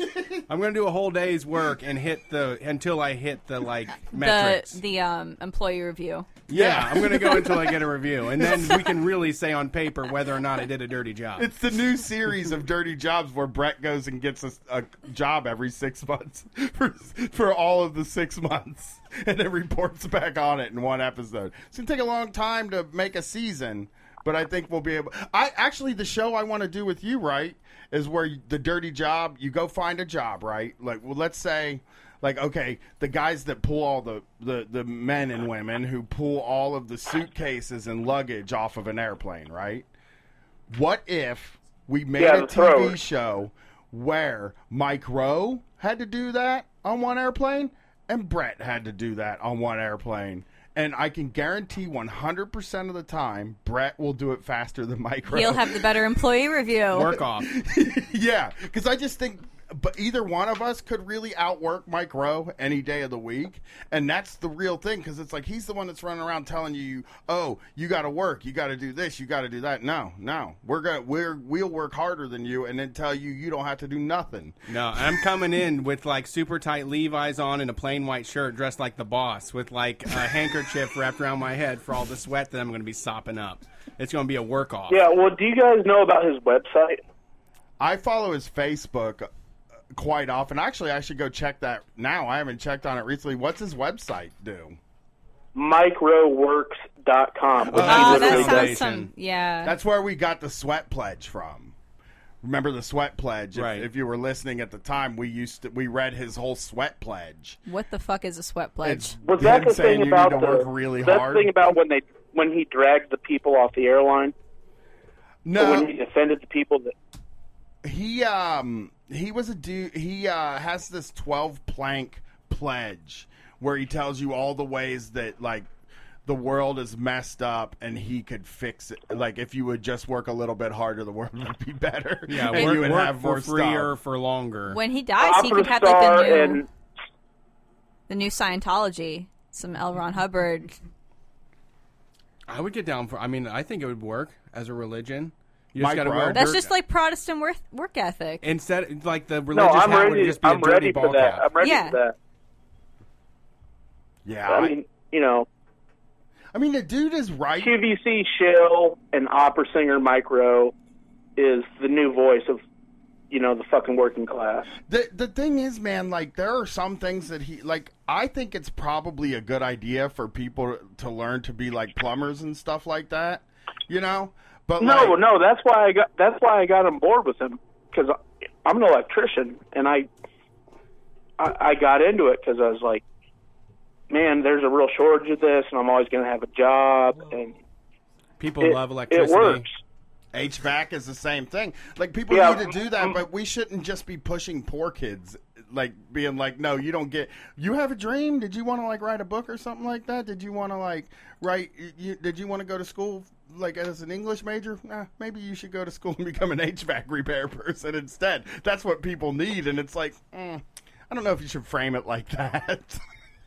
Yeah. Yeah, and, And a I- lot of it is uh, is is like establishing that these jobs are hard, and that means you don't get any reward or any admiration. You don't deserve good pay. You, you know, he's not fighting for like the livelihood of these people. He's not out there saying like it's hard work to do this, and folks should have you know folks should have uh, like health care or some sort of pension or protections for doing these dirty jobs. It's just like stop complaining and run head first into this awful situation. You know. I mean, he celebrates people that make less than they should. Yeah, Right. he he he says like, look, like they're letting them fuck me over. It's fine. You know. Yeah, this is uh, this is me just putting in a little extra effort so I can make it as a big time electrician someday. And it's like that's just not the working conditions are going to be the same for those trades, and uh, we could actually organize around what makes the job better for everybody that's doing it. And instead, he just does this like morality tales. Yeah, and he do- he's not a union guy either. Right. I- I- It's just he's, No, he, he he he buys into this. You know, you work, and you know that's why you're a decent person. But like, You can I deal with the called boss you guys by before. yourself. or that a benevolent, Yeah. benevolent boss is going to notice how hard you're working and give you more money. like that's not how that's not how it. If if a boss notices how hard you're working, usually They'll just work like- you harder. Yeah, they're just like, oh, they can get a lot done. They're a go getter. I can rely on them. They don't complain. I should give them more hours. I should. Right. like a lot of times they're like, they probably Yeah. want more hours. I want them here all the time. Yeah, and I I kind of live in the niche where that actually happens, but it doesn't happen for most people, you know. And you know, the thing that keeps you keep hearing them say is that well, if these people want to make more money, they need to go learn skills. And the thing is, I run into a lot of people who they can't learn better skills. They can't you know they can't get to the next level of whatever they've laid out but they're still human beings and they still deserve a standard of living Yeah, I mean that's where I'm always at. I've never. Uh, that's what I think is weird is that uh, because I'm am so related. I'm related to so many conservative people that they seem to think that society should be based upon whether or not you live to like these high moral tenets, and if you don't meet them, you should be punished. But it's just no if you're poor it's a moral failure right, right. Yeah. that's what and uh, and it's just not the case. I mean, I know I don't. I had a dream that I went after stupidly and put a lot of stuff on the line, and uh, I'm a very small percentage of people, and a lot of us, a lot of people that do end up making a better life have this survivorship bias. Where they just think that everybody else, eventually, everybody else that tries real hard can make it and uh, you know own a home someday. But for some people, it's, it's there's not going there's nothing more than just doing the job, and and that's enough. Like that's what we don't what we what capitalism is always looking for is that constant growth, and what life doesn't offer is constant growth in a lot of those things. It can be stagnant or just necessary or address whatever the the amount of workload that's available. It doesn't always have to be increasing, you know. or like everybody like has to do a job anyway like Sure. you have like a doctor but then like okay who's gonna make the car for the doctor like Right. it's, it's like everything like basic to bring that doctor there you know like the high paying profession. They need French like, fries. They need why- French fries within sixty minutes why or can't sixty seconds. why can't the other that. people like also like helping him get to become a doctor have health care or be able to afford food or have a house or something right food security or a, or yeah a roof over their heads it, it is and it and it for something like electricity which i mean we would all be going crazy without it um you you would expect that there would be a, a, a standard of living that isn't just what Mike Rowe tells everybody, which is you're going to have dirt kicked on you your whole life, and you should just be happy that you're doing something, you know, that that is real work. Yeah, yeah, absolutely. Yeah, that is what it is. Yeah. It's, yeah. I, I mean, and and like, I don't, I that he really has people convinced, and he's so vague, and like what he's saying to me when he says it. It does come off as positive. Like it No, I- sounds like he's being a positive, optimistic guy. I live by the same tenets that he professes. I just don't expect other people to live to them and then think if they do not do that, they should be punished or miss out. Exactly. But I mean, you got one ride. You should go give it your all and really give it, you know, do what's best for you. But if you're not going, if you're not doing that, I don't think that you should. All, you shouldn't have a house or food. Right, yeah, yeah, and and, Yeah. and or that And- it's your fault. but you know the way that it's sold the way that it's sold your whole life is that in terms of your employer you are a commodity and you need to figure out the best way to sell yourself as a commodity Be useful to a rich person. you are selling hours of your life Make more money for people that are above you, and then they'll give you more money. Yes, and if you do a good job, they'll p- promote you. You know. yeah, Well- yeah. I mean, if you're And, like uh, super like, expendable too, like I, I mean, I've talked about it on the air before when I call in, but like my my job, my boss got so comfortable with like how she saw my like hard work ethic was what how she saw it. And I think it was like close to about when I was considering quitting, she changed my schedule, like my in time for a clopen, and I had like less than seven hours in between, like just all of a sudden because she texted me and it was because she took a party that she didn't have enough staff for that with that deposit she would have made like quite a bit in money for that one shift so it's like i my life did not matter to her she just texted me and like there was no debate about it really you know what i mean like i was there even off the clock to make her more money. Yeah, and it's like that's when it's like it's a privilege that you have a job here, Erica. You need to step it up now. I'm going to pay you for this, but you know you can you'll be fine with just six But hours. sometimes I want to I want to make that money to go have fun. Like Sure. sometimes I want to make my money to like be able to spend it a little bit. Well, and and yeah, and I mean there is also, uh, I mean there are workplaces I've been in that where I would give that extra effort because I got paid enough and everybody there was kind of you know into it and it, it was like a good work environment. But when it's just out of nowhere and they haven't done anything else but pay you the least amount that they can and get the Yeah. most, it's like you're not a friend to me. You know, you haven't been a friend this whole time Yeah, I ain't friends with my boss. for sure. All right. Well, thanks for calling and letting us yell at Mike Rowe again. Yes. Well, I appreciate what you guys let me uh, talk to you. Hey, no problem. Have a good night. You got a Twitter? You want to give people your Twitter? You want to keep it a secret? No, I'll give you my Twitter. Nice. Uh, team underscore Waingro. All right. Well, thank you How for do you spell calling that second word? Waingro, W A I N G R O, right? Yeah, you've seen Heat, right? Yeah, that's how I know. It's from Heat. One of the, the one of the guys' name is Well, it's- Waingro. It's always funny to me because he's just this dirty white trash serial killer, but he's the linchpin in this whole conflict between De Niro and Pacino in that movie. Yeah. I, I remember him. I used to call. I used to say Waingro all the time for some. When you said it, I was like, "He talking Heat." I, I've seen all the movies, Brett. I'm sorry.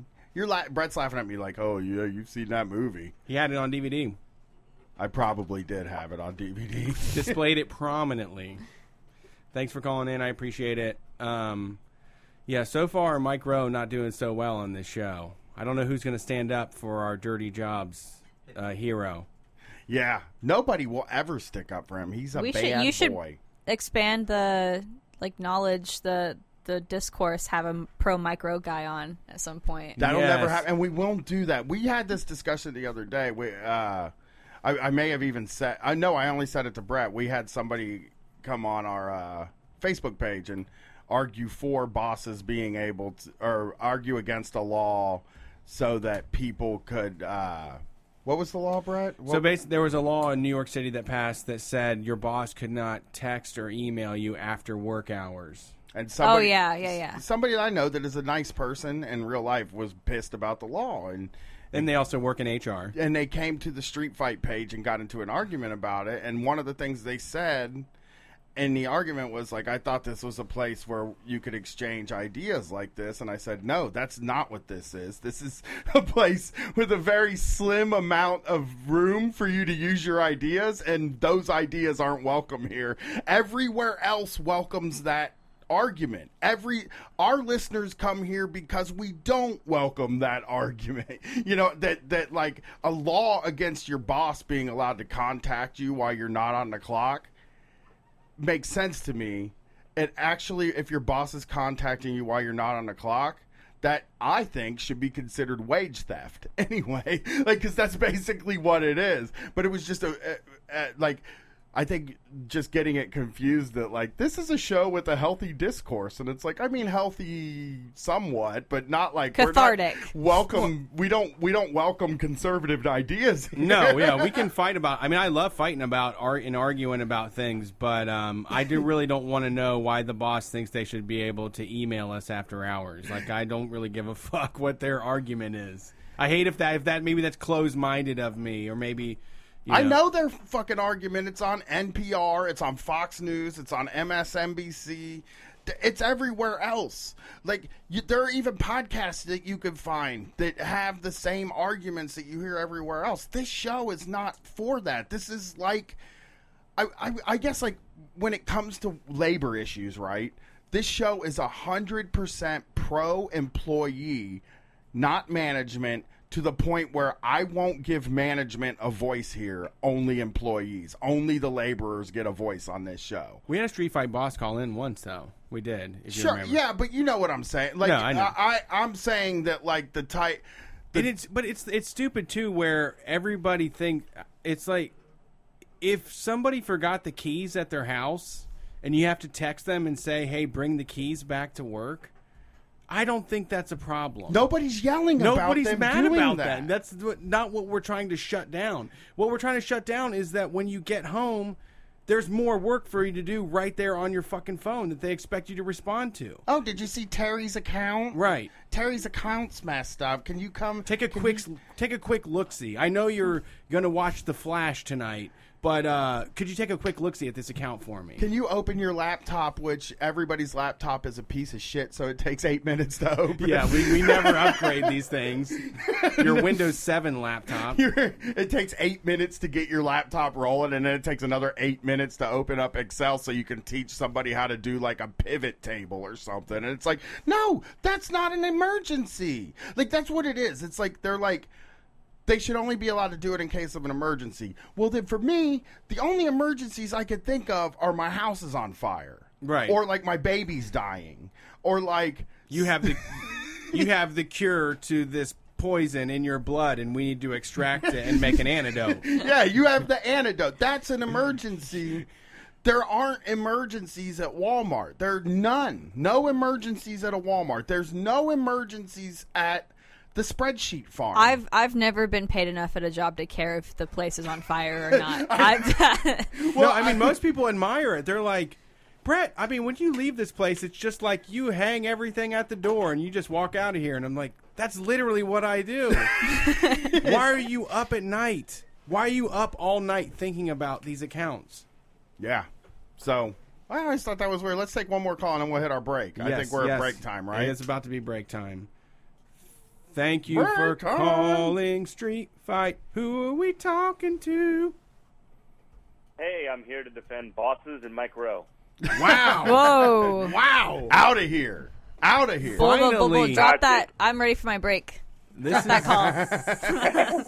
this Hey, is it's, not- it's, even it's Eminent reporting. Prop. How y'all doing? What's up, Eminent Prof? We met Je- we met Eminent Prof last week. In Oh New yeah, Orleans. he's in New Orleans, aren't you? and nicest dude in Yeah, the world. yeah, it was awesome. Nicest dude in the world went to Yeah, Kaiju oh, Big um, Battle with us. drove us to Kaiju Big Battle. drove us Yeah, home we got to out of his um, way.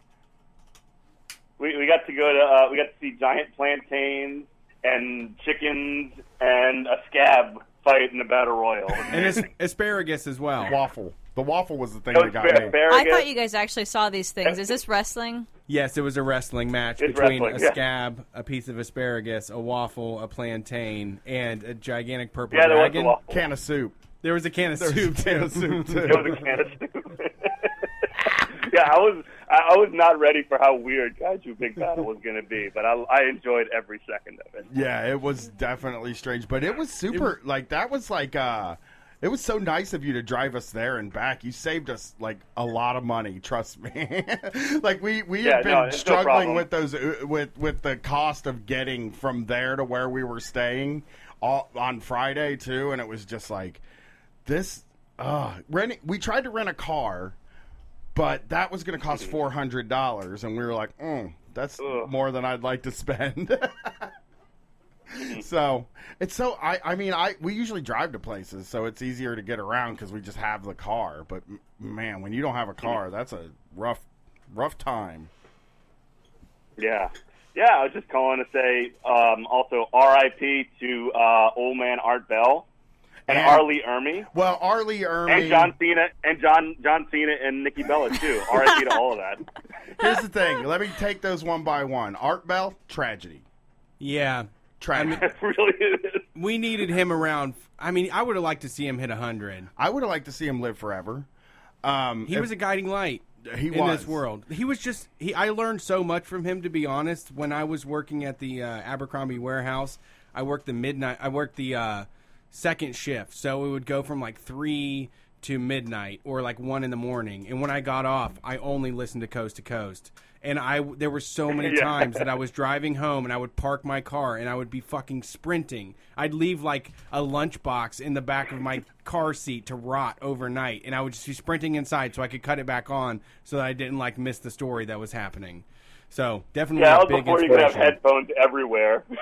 Yeah, yeah, and it was like, I, I just having somebody to talk about demonic gates to hell, like, it, it it's so perfect that there was a guy that had that idea to come on and talk about those sorts of things because that the amount of people I've talked to in my life that just believe that stuff is like they're the fascinating people to I'm- me. Like those are the people I want to hear talking all the time. I mean, I believe in ghosts only because the amount of people that told me they've seen ghosts that have told me ghost stories. I'm like, I mean, they they, gotta like be real. they spice life up, but yeah, you know. yeah, exactly. Right. This is Ghosts- oh, I ain't never heard this before. Shadow Man, dude. Shadow people in the I corner saw of a your shadow- eyes, dude. I yeah. saw a shadow man once. It was a kid, but it was like I was sitting in my basement watching TV in the dark. I was high, uh, but that is like that doesn't matter. That means you, you- you mean watch you enough were o- ghost hunters, and then you start taking No. pictures to get the spirit It wasn't- orbs in Ghost your Hunters photography. wasn't out. this was '90s. This was No, I know. But I'm, I'm- saying that like this was in the '90s. I didn't know what a shadow man was. I looked over, and I saw a like shadow of a little kid, probably a little boy because he had short hair. Shadow boy. Shadow boy. Like a Dutch paint, like the Dutch yes, haircut. Yes, basically, Ru- well, but The all Dutch black, boy. like a shadow. Like Sure. and it, it Like just the ran. silhouettes that they put in front of their gardens. Boom, the silhouettes. It just ran down and into my bathroom, and then I walked into the bathroom to see if it was there. Nothing was there, and I just lay back down. I was Yeah, like, you gotta "Hmm, that kill was a shadow man. yeah, look, I think I just. But then later on, marijuana opens the doors of perception. Just gonna lay that out there. later on on Art Bell, somebody called in about a shadow man, and I was like, I saw a shadow man. Holy shit! I was I was enraptured one time, and I'm gonna say I like George Noory. I'm I don't mind George Noory at all. He's all. good. Just Art Bell came up with the idea, Right. which is that's where you're like, oh, But one of the ones I got the most tied to was that there was somebody that said they caught Bigfoot. and they were like, the first call was like, I'm going to catch Bigfoot. I know where he's at. I got it. The second call was, I caught Bigfoot. I have Bigfoot. The third, the third call was, I know I was going to give you exclusive video of Bigfoot, but he got away. And I'm like, that's three solid hours of like entertainment for me. I was t- totally ready to see this Bigfoot. I can't believe he let it get away. accident. Accidents Ac- happen. I mean, dude. yeah. I mean, pe- you can't never trust. You know, you know. You- That's what I wish you can't our be show. everywhere. I, how do we get a show where people call in and tell us their tall tales? Like because we would have to get a whole like nobody uh, because We have I to believe reinvent me, ourselves. Believe me, You actually every, have to start flat Earth tweeting a lot more Right. again. well We people. Do we know? Knowledge. Do we know if? Do we know if Art was a flat earther? No, No way. no way, no. He's a truth seeker. I mean, he was probably asking questions. Of course, there's no reason not to ask. He's a truth seeker. He did not find it. No, flat But I'm saying like He was agnostic, probably. He was also psych curious. all you listen, psych curious, all you listeners out there, we want to hear tall tales all the time. I used to know this guy. I'll tell you a tall tale that a guy told me once. It's not like The- a They're long- not tall tales. They're truths. You did see the Mothman. you did. But this guy told me this, and it doesn't have to be about ghosts or anything or, or unique spirit stuff, just experiences. unique experience. This guy told me one time. He was like, "So me and my friends were out breaking into cars, broke into Buster Douglas's car, and we stole the ring that he got for beating Mike Tyson." no. And like, I was like, I believe that happened. "It's like, did he leave it? Does he leave that ring in his car?" like, I would, I would believe he saw a ghost before that story. I know, but they told he used to tell the story and he would swear on it. He would add to it every time. Oh, there, his belt was in there too, and stole his stereo. I was too. rummaging through. I passed the belt up, but when I saw that ring, I was like, "That's mine." Did you guys I see gotta my have that baby. my lemur aunt tweet?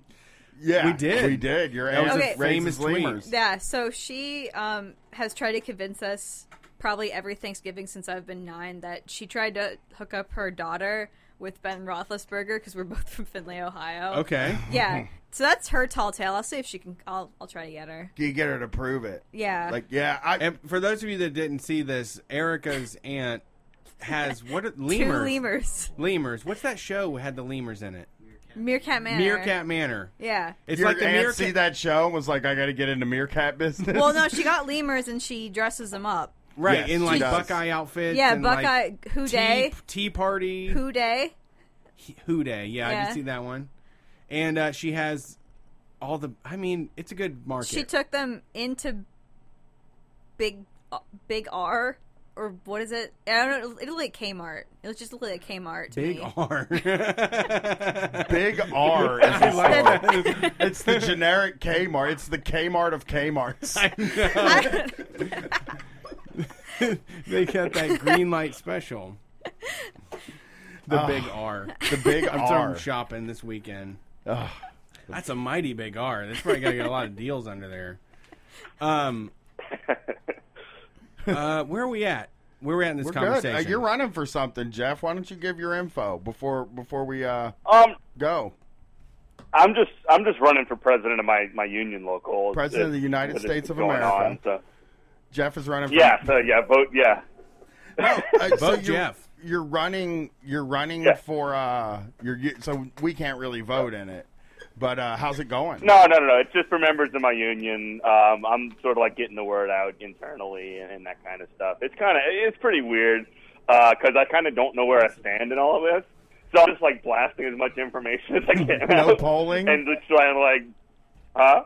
There's no polling data What? for you. No, there's no there's no polling other than like Yeah, I how's talked your to these people at this school and I talked to those. People. Oh, they're terrible. They're awful. The school should do like um, a bunch of pictures of everybody running, and whoever gets the most likes, that's who wins. Dog, that's you got this. vote. Then we can get you. We got your back. If you can talk them into doing a most likes competition for it, I think we can make this. Happen. We'll get a hold of the Chapo boys. We'll get a hold of everybody we know, and we'll get you elected. That's called class social media clout. Yeah. Yeah, we can make that happen for you. I don't think there's any any other people in your union that have the reach that we do. Okay. We'll get No. you likes. Tell Well, tell I them- did have one one tweet, one post go like really crazy on my Facebook the other day because um, I've been posting items from the school board meeting consent agendas. I'm a teacher, right? Uh, and I've been posting items from the school board uh, meeting consent agenda, and they had this new superintendent just came in in like like a month ago, and they had this space put out that they're going to spend sixty thousand dollars on him to get a car. Yeah, and, I like, saw that. Went crazy over it. I they got saw like 500 shares. Yeah, first of all, congratulations. Going viral on Facebook is nearly impossible.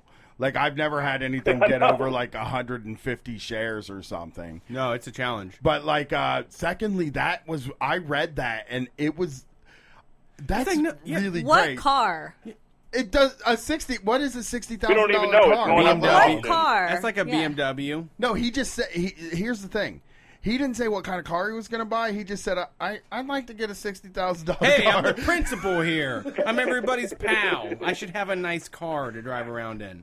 I know we I mean, all you, say te- motherfuckers, you got to pay your bill like everybody else, man. You need to go sign up for a lease or some shit. We ain't gonna just hand you no money for He's it. gotta wait for Nobody- Toyota-thon. Nobody's fucking job just hands them a, a cash payment for their car. It's like 60 You G's, got to handle that with the bank. That's like those creepo uh, wardens, right? That like uh, Oh, were this- like saving money on food and then living, buying vacation homes. houses. Yeah. Oh my gosh. But yeah, a sixty thousand dollar car for a school superintendent is is that's a wild thing. Or, You're probably gonna get an extended cab with a dually in it. One of them luxury Yeah. trucks. oh, you could coal roll with sixty Yeah, G's. yeah, you yeah, yeah, That's more money than that's more money than teachers make in a year. I know, told, I I, told, I said this at a pub, It really is. Yeah. I said this publicly at a school board meeting. I said my wife's been teaching in here in this school system. We both teachers, my wife and I. I said we both. She's been teaching in here for 16 years. This guy hasn't even been here for 16 days, and he's getting sixty thousand dollars for a car on top of his two hundred and sixty-nine thousand dollar a year salary. Oh my God, superintendent! we gotta get a superintendent job. dude. Yeah. Yeah, let's be I know. Everybody be superintendents. That's the- Super that's our new- Nintendos. That's our new Mike Work sweat pledge. Superintendent Chalmers. Yeah, Super Nintendo Chalmers. That's the only Simpson joke I know is Super Nintendo Chalmers. Uh, I need to look up what a sixty thousand dollar car is. Like, what can you get for sixty G's? You could get like a Maxima that's like pimped out with alloy rims and stuff. You can get an Audi. You can do pretty good. You can probably get a Land Rover. You're serious. I got Yeah. new cars par- priced between fifty and sixty thousand dollars right here. A you Buick get a, Enclave. you could get a Jaguar. Oh, really? Yeah, That's Jack hell. money. that's Oh, Jack nice. money. You could get a Ooh. Volvo. But that's the uh, okay. Volvo. That's a good choice. you could get a Lincoln MKZ. These are that's my shit. 2017. I'm a. Lincoln dude. And we're we're looking at the fifty. Let let's get to the sixty. We're not even at the sixty thousand dollars yet. We're at fifty five. Hold on, I'm almost to sixty. I want to see what this We're guy in the was getting. discount range. Yeah, we're looking at used cars You get a cars too. five zero five series BMW, man, right off the lot. You could get sure. a 2017 Mercedes-Benz C-Class for fifty-nine thousand seven hundred dollars. Right Ooh. on. Ooh, that 2017 sounds nice. Land Rover Discovery. Yes. Yeah, Now we're talking. My kid wants a Land Rover. She actually the other day was like, "I get my license in two years, and I'm thinking I want a Land Rover." They're fucking money pits. And I'm like, They're money pits. Seriously, they cost way too much to maintain. Just be happy with the checkered vans. "Yeah, come on, man. I got you those vans. Let's not talk about Land Rover." She gets the shit." acai bowls. You could Acai bowl. Acai bowls. She's gonna cut those out until she gets her Land Yeah. Rover. I, Dad, I'm not going to drink Starbucks when I'm 18, so I'll be able to get a C-class Mercedes. I'm not going to make the same mistakes that you did. Man, I can't believe, I can't believe the guts on. It's I balling, mean, man. Fifty thousand dollar car is balling. I mean, I Yeah. I love cars for a really long time, and I have a real cheap one now that I bought, and it's like, it's it's just transportation. It's you not know? as fun to drive. You can rent, but like you can rent the fun stuff. Like if you really want to go drive something in the mountains, you can pay one hundred dollars once a year to go do something crazy. But other than that, man, you just need something that has four wheels and goes. I agree with that. I drive a Kia Soul. It's not a nice car. It gets me around, and it does. It has shitty trunk space. That's yeah, the problem with my car. but But but it makes that's up for it in style. It no, well, not really. No. My You need to get dad some every time my LEDs on that dad thing, man. Every time my dad sees, these, like, "That's that car with the hamsters." in it." Yeah, hamster was a bad choice. and it's like No one wants to be attached to hamsters when it comes to car power. Brett was getting grief from. Uh, they brought. There were some other friends with us when we were in uh, N- New Orleans, and Brett got a ton of grief for wanting a, a minivan. Like they were just giving him Oh. grief about it, and I was like, "Dude, I got friends. I got too many friends. I need to be able to take him around. Okay. I want so- them to have so a fucking I captain's can chair. say, as a guy, as a guy who drove a minivan at the early stages of his like post high school career and like early college career, it was no driving a minivan was good as hell. yeah, first You had space for everything. first car I took over hundred was a minivan. I'm not against I, had- I was driving an Astro van. Oh, I had we had an Aerostar growing up. My parents bought a gray Okay. Aerostar. it was a lemon too. They fucking straight up Oh, lemon no. lawed that shit. They got the place in trouble for the car because Wow. the damn thing was. I mean, we are Nice. driving home. This is this is something that has always affected me when we're on the road traveling. I don't think I've ever even told Brett. We were driving through Tennessee, and we are in the middle of fucking nowhere, and the heat pump blew on our car, and we had to go to this like redneck auto repair place because it was just like. You know, you go where you go. Nothing else available, Nothing else yeah. around here, and it was just really traumatic. And now when we're driving on the road, I'm like, the worst thing that can ever happen to you is your car breakdown. We were driving to Florida. We are doing like a Florida drive, which is a that's a stupid drive. That's a long make. drive. It It is. is. I drove down to Not worth it. yeah. We've driven down You can to fly Baton there for Rouge. like forty dollars. I know. We've driven down to Baton Rouge in the past. We drove down there, stayed one night, and then drove Why? home. My sister lived there and got married down there, and she had a Oh, goth okay. wedding. So I really wanted to be there. I mean, it wasn't like I was like I wanted to go there, and I wanted to. She she was having like out in this druid like area. She's out in this like really old place, and then there was a guy dressed like a druid, and then her and her future husband pulled up in a hearse. And they like walked down the aisle to That's this sick, like dude. techno goth music. Sounds like a Lil Uzi Vert wedding. It was cool. Oh my god. It was cool. They walked down. Was this the- like during like haunted house time? yeah, I think it was in like October, and it was dark out when they did hmm. the wedding too. They did it at night, Oh yeah. and we were oh, like yeah, kind of all. the vibes up. And then right after it, we went to the ceremony, and it was at a biker bar, a really big biker bar in Baton Rouge, Louisiana. And it was just one of the wildest. Like it was just like what a weird like twenty four hours, and then jumped in the car, and drove. I think it's eighteen hours back, and it was I was miserable, Criminy. man. Yeah, don't drive those kind of distances. I mean, six hours is a doable drive. Anything over six hours, eight hours gets too long. Brett and I have done eight hours a few times. We did Atlanta, and uh, we've done a couple. Uh, Milwaukee was like seven hours. It's that's not too bad, but once you get over eight hours, you're just get a just fly. You gotta stop, yeah. you gotta fly. You gotta find a cheap flight. Well, thanks for calling. We got to catch Yeah. our break now so that we can. uh All right, folks. All right. Thanks for calling. I'll catch y'all later. Eminent Prof. Vote I'll for see him y'all if you're in a, a teachers union in Louisiana. Right, and you listen to this show. He's at Eminent Prof. I think Twitter. y'all just sealed it for me. Well, you got this. We're It's- tipping the scales, dude. We're gonna put our thumb on that scale for you, Again, if you make this a social media vote, I think we got your back here. dude. uh, I mean, tell him that like the future is retweets. I'll just I'll just put on my next flyer that I put out featured on Street Fight Radio. Do that. there you You're go. welcome to do that. You have our Asterisk. endorsement. Officially some- endorsed by put the some Street asterisks. Fight boys. Yeah, we will back you up. We, Just put we got you. asterisks on Yeah, there. we got your back there. All right, we going to break, man? Yeah, All it's time for a break. Let's Bye. get a break in. All right, enjoy this break, folks. Not yet, though. We're plugging. We have to do some plugging. Here we go.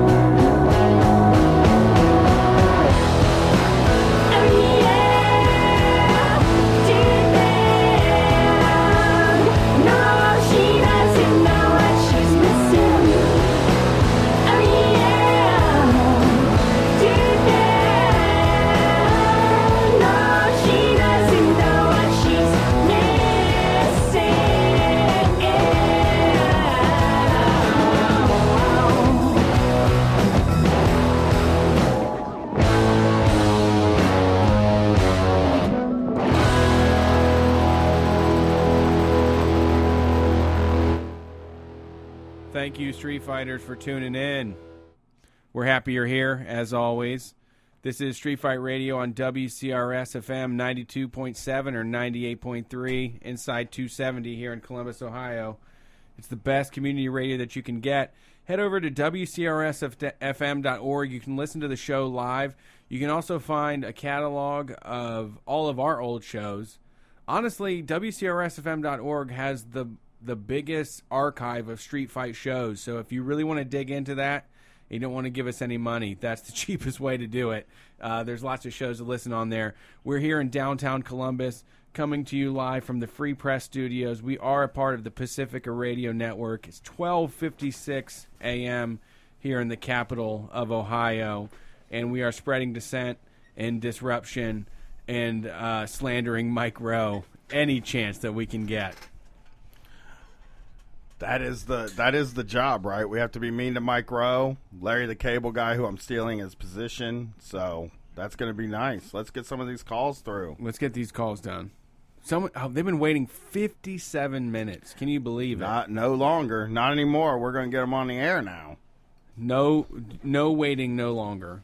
Thank you for calling Street Fight. Who are we talking to? Oh, did you got them turned up? I do. Uh oh, we lost one. Another skeleton called in.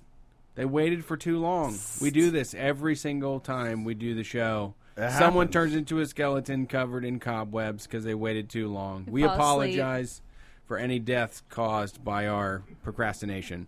Well, by our just talking to every caller for way longer than we probably they expect us to. First of all, I mean, we're all set up here. I don't. Everything looks the same. I don't know where they're at. Sorry for that. Uh, let's see who's on the line. Fifty-three minutes, just as impressive of a wait time. Who's our next caller here? Thanks for calling Street Fight. Who are we talking to? Okay, maybe it's us. Uh oh, Maybe the it's phones us. are messed up. Oh crumbs! Now we're gonna have to do a show without phones. That would be impossible. Uh, it's weird. We just had phones a few minutes ago. I just heard a, I just heard a click. So maybe we got phones now. Hello. I guess I can talk about. Uh, well, uh, yeah, we we can uh, we can uh, we can look at some some. Sugge- you got it. I think I do have it. Who we have on the line right now? Hello? Hello? What's up? How are you? Who's this? Hey, can you hear me? Yep, Yep. we got you. Oh, sweet. It's Crappy Oats. What is? AKA Adam. Oh, crappy oats. We know you. How are you doing today? How's everything going? Oh, dude, it's going wonderful. I had to call into the triumphant return because, like, uh, lot, lots been going on. You missed us. Champagne. You had to have missed I us, did. right? Well, I was I was super jealous. Me and my girlfriend, uh, like one of the first things we ever did together was go to New Orleans, and I haven't gotten to go back. Um, and I'm super jealous that you guys got to go because just making me think of all the fun things there are, are to do there. It sounds like Brian didn't like it too much. Hey, yeah, really. Th- but you want to talk about a little bit here that we can. Adam went to Denver and didn't like it, and it's like It's true. I hated Denver. So, I fucking hated it. I hated New Orleans, and I listen. Hate is a really strong word because, like, anywhere I go and walk around, like, I like it. It's interesting to be in a new place and to see something new. It just when you're there and you're like, Right, yeah. I don't know if this place is for me. I had the same thing happen in Atlanta. I just, I think maybe those big southern cities, they might not be for me. Like, I might just not be, and I'm used to this. You know, I'm used to where we live. Yeah. It's flat. You, you got me near the Great Lakes. Yeah, I like New York though. I always True. have fun in New York. Oh, New York's not that great. yeah. It's fun. I like New York. Don't Everybody there is fucking idiots for paying those prices to live there. Though. That's true. I'll agree with the. It's a bad idea to pay that much just to live there. Yeah, literally, that's like you know the best the best thing when you live somewhere is that it doesn't cost a lot. That's uh that's that's that's pretty cool. yeah, but there's that's so coolest much. feature. There's so much stuff there, and it's like I feel like as a guy who likes to walk around town, I would have a lot more. I would have a lot more space to cover if I was there. There's so much site. I mean, you got Wendy's, you got Sbarro, you got you got Walgreens, and you got the CVS next to it. If you want a shirt, you can go to Gap or Banana Republic or Yeah. Abercrombie. Well, you know, I, I did uh, I did take a second trip to Columbus, and uh, you know I, I like Colum- I like Columbus more than I like Denver. So oh, That- other- you're other than the lying, weed- but- That's a weed- mistake. The weed was cool. The Yeah. weed was cool. I will give you that. Well, Like, you that was should cool. wait But- until you try my weed here in Columbus next time. you wouldn't hang out with me. You you you went missing when I was there. I I hit you guys up, and you were like, "Oh no, I'm not, you know I'm too good to hang out with that guy." Oh no! And- You have to get- hit us up, and you have to be here for longer than six hours. yeah, It you didn't say you were trying to buy weed off of me too. That makes me. If you'd have said I'm trying to buy weed, Brett would have been answering right away. yeah, tinctures, gummy Oh, bears, yeah. whatever. But yeah, I Oh, mean, okay. yeah, if you come here, look, we've said this before. If you come here and you give us a little bit of notice, we're showing up. We'll be Yeah. there. We're good boys. We do that. We'll take you to get square Yeah. pizza if we have to. We've taken people to Oh. get hot dogs. We've taken people to get square cut pizza. We're we're sweet boys. Never done the pizza. I haven't done the pizza in, in Columbus yet. Well, that's you know, where I've you're been, missing I've been saving it. Yeah. Yeah. Well, I went to the German restaurant, but yeah. Ah, Schmidt? Schmitz is Yeah. just that's that's a that's a suburbs thing. Like I, I people come from the suburbs to eat there when they come. They're like, let's go downtown and we'll go to Schmitz. That well, Schmitz is there. And then people that live here are like, I can't ever get into Schmitz. There's no tables there, and there's no way to get into that place. I did wait. I did wait for like an hour. Yeah. Yeah. Yeah. Screw that. Yeah, But- no, you you were Yeah. on the wrong joints when you come in town. Schmitz is not one of the hipper joints in town. I think you got to. You could do better. Yeah, you got to go to the. Well, you got to come and get us. You need Brett and I, or Erica would probably even help you. yeah. Yeah, yeah, for sure. I mean, I might be able to. I might be able to stop by uh, when we move. We're going to because I'm moving to North Carolina. So Oh, they got some good laws the there. That- that- Yeah. where, where are you going in North Carolina? Which part of North Carolina? to Raleigh. Okay, so you're going somewhere at So, least a little bit yeah. cool. I think Raleigh's yeah, supposed to that's be cool. hear. I've literally never been there, and I'm about to move there. So What made you decide So to just move move somewhere that you've never been in your life? Um, I got offered a job that uh, is going to pay me a lot of money. So That does it every time. I time. was like, That's why I have a tattoo yeah, of Texas like- on my finger. Brett did, did, they move pay to you for that? Is that what the job was? Brett did move to Dallas pretty pretty much sight unseen, right? You went once, I think, before. I did make a trip one time. That's still like that. You're like really.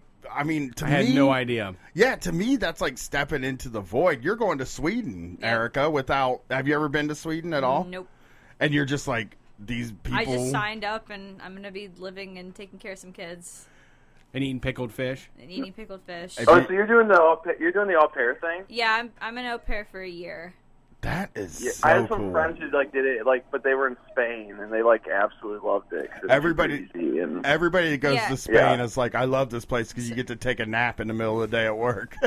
when when I was like looking on the au pair site, because every every girl who just gets out of college wants to go to France, Italy, or Spain, and I I found like thousands of offers for those three. But then when I looked at like Sweden and Norway, it's like two.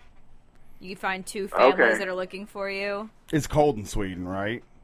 Yeah, Uh, it's gonna be that's kind. It's gonna be why. kind It's also dark. It gets dark. in yeah, the it gets dark. You get depressed. Sweet. I you know thought what's really cool though is I went to Sweden when I was like when I was like in high school. Oh well, and hello, fancy boy. yeah, I know. Yeah, yeah. Very, I'm you know very well to do. Um, but no, I went there, and what's crazy is everyone there kind of has the same accent as we have, like in the Midwest. So you feel very at home. Plain talkers. What you're talking about? Yeah, very plain, very clean. I think Clean it's- accent. So I just I'm looking at the uh, climate in Sweden. Mhm. I hate to tell you, you're not going to a very good climatey place. Do you have I a lot of base layers? Base layers. Right. You don't know. You don't even know about base wicking layers yet. stuff. Oh, no, I don't know about base oh my layers. god, I'm so worried about you right now. Do I need to start? Is this 62 layering? degrees in July. They it, get yeah, you need oh something Holy breathable cow. underneath your clothes. Like to wear. Carhartts. I'll just get Carhartt socks for everything. Wait, you need but the but like the. I know, I know. I the need to layer up underneath that. You need to get something breathable, right? Some like You gotta have to draw the moisture out. Draw Yeah. the moisture out. So it says in winter, Sweden's temperature often dropped to negative 30 Celsius. Yeah, that's, fine. That's fine. You guys It's just talked about you talked about like That's like punching each other's knuckles till they bleed. This is me testing myself. Okay. I, I don't, Okay. I don't recommend testing yourself against cold. I would never recommend anybody testing themselves against cold. You There's too do. much discomfort in Well, I wouldn't punch my knuckles till they bleed. That that's not bad. It goes away after like two days. Like you're like nothing, but you're gonna be cold Yeah. for an entire year. When it's July, You know what's crazy too is it's like it like even in Stockholm, which is like kind kind of far south. Like I want to say in the winter, there's only like three or four days of sunlight, or three or four hours of sunlight. that I'm a day. excited about. I would like that. I'm a night guy. I'm a Netflix I- and chill. It's one of those things. They have that- like a giant. They have like this giant sculpture that like lights up, like it has like a shitload of lights in it, and like people just go stand by it, and it's like supposed to like make you feel like you're in the sun again. It's like moths. I just Google. I'm Yeah. googling something else for you now too. I googled Sweden weed laws because that's the other thing I check whenever I think of moving. You guys aren't going there. I'll be fine. trying to help you know what? Uh, you know, you know what? Like, I now have you to blame for the fact that like now I also want to move to um, you know a legal state because now you got me on the fucking one to one stuff. One, one to one. I was is- like, oh. I was like, oh, I don't care if there's not weed because I don't even smoke it. And then Brian comes along and goes, oh yeah, try this one to one stuff, and I'm like, oh yeah, whatever. And now I love it. It's great. It's And now I'm, like, incredible. trying- CBD now I'm makes like, weed I great might have again. to move to- Yeah, dude, it's, it's incredible. Yeah, I got like uh I I got like a really I got I have a bunch of like stuff I brought back and uh yeah, it's uh yeah, it's fantastic to just be able to sit on the couch and watch uh how high and you know to think that you're going to write a dissertation on it again. That's that's that CBD makes you feel like you're sinking into the chair too. Like it makes your Yeah, no, it- it's yeah. the it's exactly like what they used to describe to you what weed feels like before it starts making you nervous and weird. You know, that's why I like. yeah, CBD. yeah, yeah, yeah. It's uh, Yeah, it's fantastic. It makes you more useless. The cities at times consider marijuana to be street legal and acceptable to smoke in a few quiet streets where it does not bother any passersby. Uh, marijuana laws in Sweden are some of the harshest in Europe, and the country outright ban outright bans any and all possession, sale, transport, and cultivation of cannabis, including marijuana, with few exceptions. Oh, Sweden, get it out, get it out. What about kratom? What about kratom? Sweden? Yeah, type in kratom laws. No, you can't do it. We have a Sweden subs- we have a Sweden subscriber to the kratom thing, and I couldn't send him to him. Uh, Oh, unfortunately, really? Yeah. God, Sweden, it's like fucking Alabama or something. You're going It's to like moving icy, to icy cold, Alabama. cold Alabama. Well, that's like that thing is like uh we were talking about it because you know we were like m- me and my girlfriend we were like oh well I don't really want to live in America anymore you know once a week you know this conversation comes up or whatever and she was like oh well like let's move to Sweden I'm like but that's just like a s- even more racist than here uh, so I'm I'm They've got okay on PewDiePie. that one That's like enough Yeah, racism but- per capita. That's way more. They do They're have Sweden. basically They, like a socialist ethno state, like in a way. Like, n- apologies to the Swedish listener that we that you guys have, but yeah, like that's like uh like why I think like from what I can tell, it's that, that seems to be like why their social programs work so well because like basically they're just like running an ethno state. yeah, Scandinavian Speciosa.se seems to have kratom for Sweden. They- Oh. Google That it. also sounds like a racist site. Scandinavian Speciosa. Scandinavian the word, but we were we were at this wrestling show, right? And there was these two German there there's a there's a team called Ringkampf, and there were these two German guys sitting there cheering for him, and everybody's like, oh, "I'm not Ooh. comfortable with this."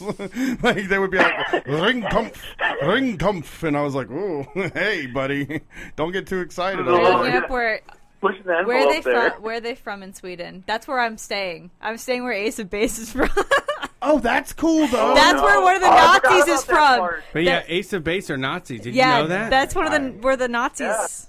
But like all that she wants is another baby was about welfare queens. Nope, nope, I'm not going to believe it. Hold on. Seriously, the guy that was in Ace of Base No, no, used to yeah. be in like a white power band, and then he was like, "Well, maybe we can do some white power pop music." Yeah, Goth- instead." Gothenburg is where I'm going. Yeah, dude. Ulf This- this Gunnar canon. This is Ekberg. canon. Yes. Also known as Buddha, that's an insult, is a founding member of the Swedish pop group Ace of Base, along with sibling, siblings Jonas Berggren, Linn Berggren, and Jenny Berggren. No, click uh, personal life. In, uh, in its March 27th, 1993 edition, the Swedish newspaper Expressen reported that Ekberg had once been a member of a band called Commit Suicide, which sang songs with explicit racist lyrics. E- Ekberg claims that the cited lyrics were not recorded by Commit Suicide. Oh, he's saying, like, no, that was another band that did that. that was another band with There's a lot me to, in it. lot to unpack there. Lot to unpack there. He said he regrets his past and part. It's that's all that she wants is not a racist song, Brett. All that she wants is another baby. It's a white genocide. Yeah, it's so that you can get more payouts. That's crazy. The guy was a neo-Nazi. Okay. he was in the yeah, band. the sign There- is a, sw- a swastika. The I saw the sign is a swastika.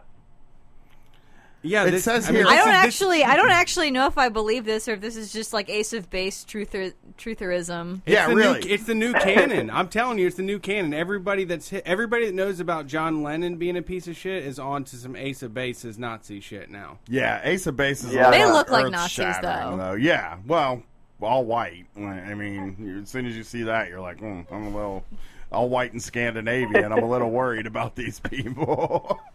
all that she wants is another baby. They, uh, by the way, I'm going to read this before we slander this person who's probably also a Nazi. But all that she wants is a song by Swedish group Ace of Base, produced by Denniz Pop. and all the names. The song was inspired by the Kayo song "Another Mother."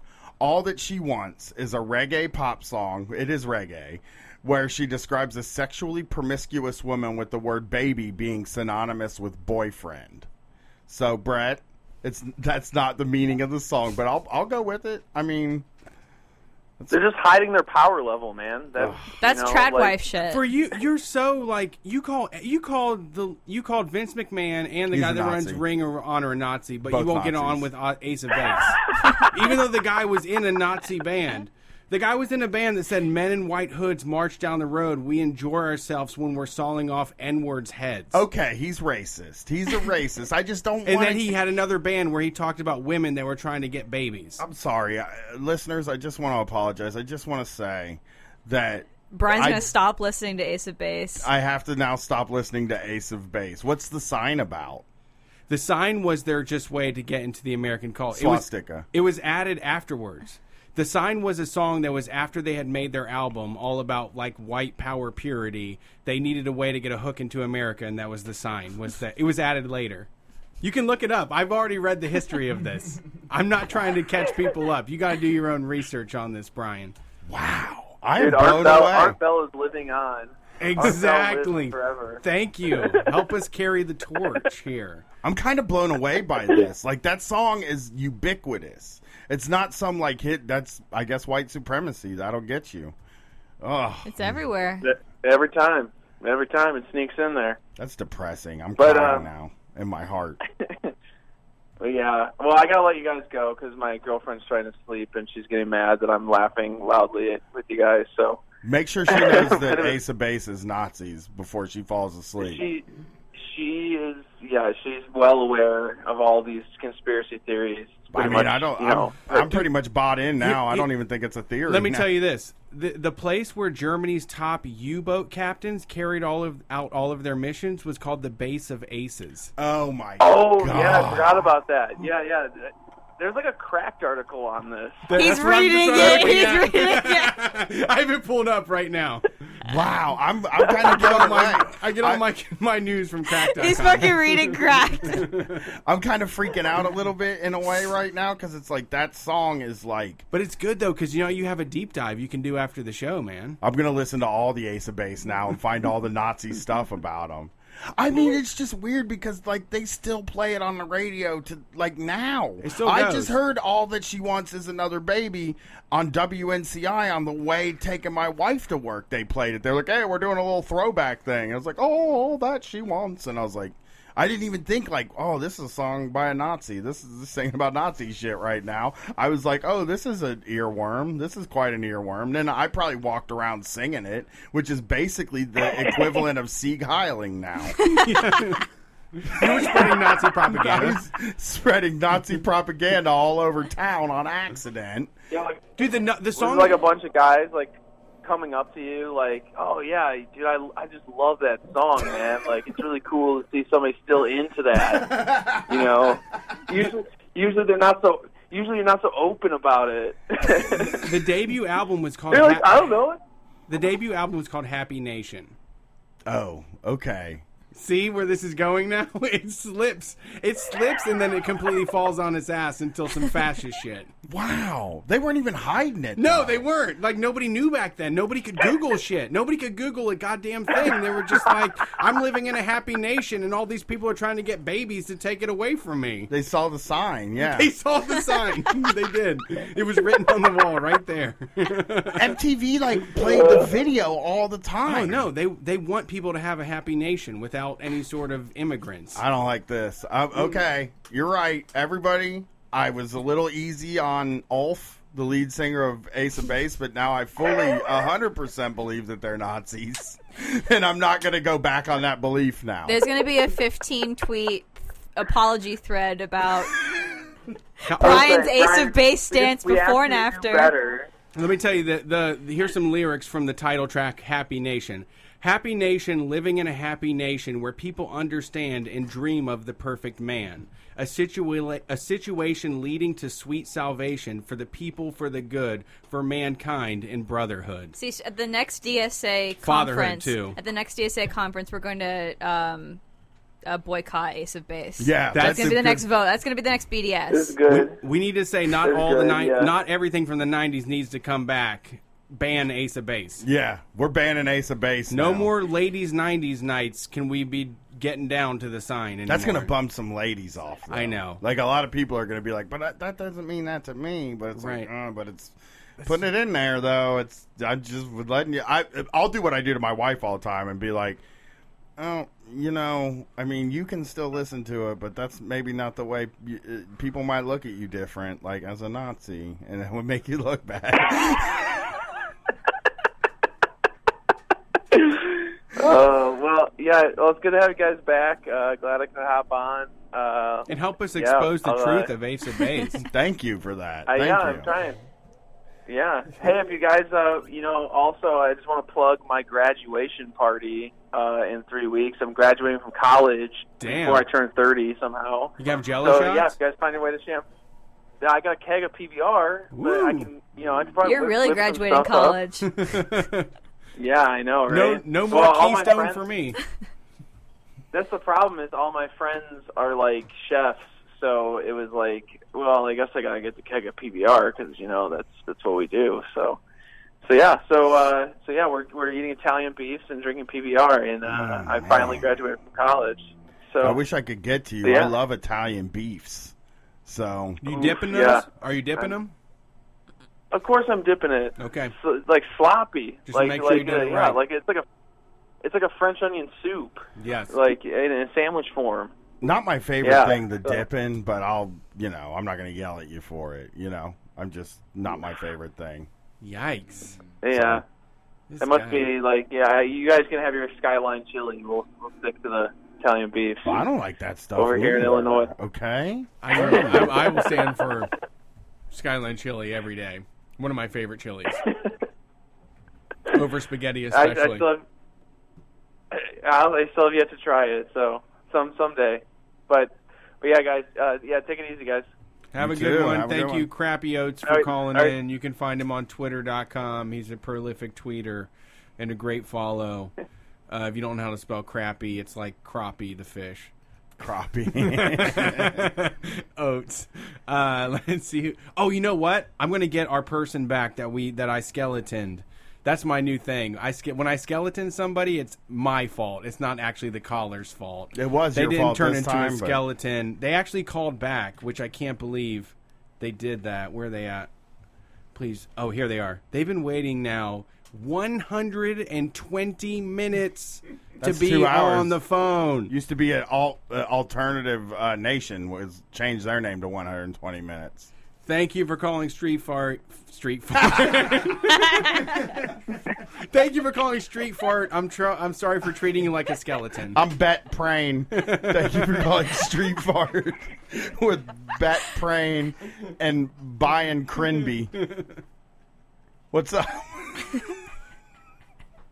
Um, hey, this is uh, Kevin from uh, Columbus.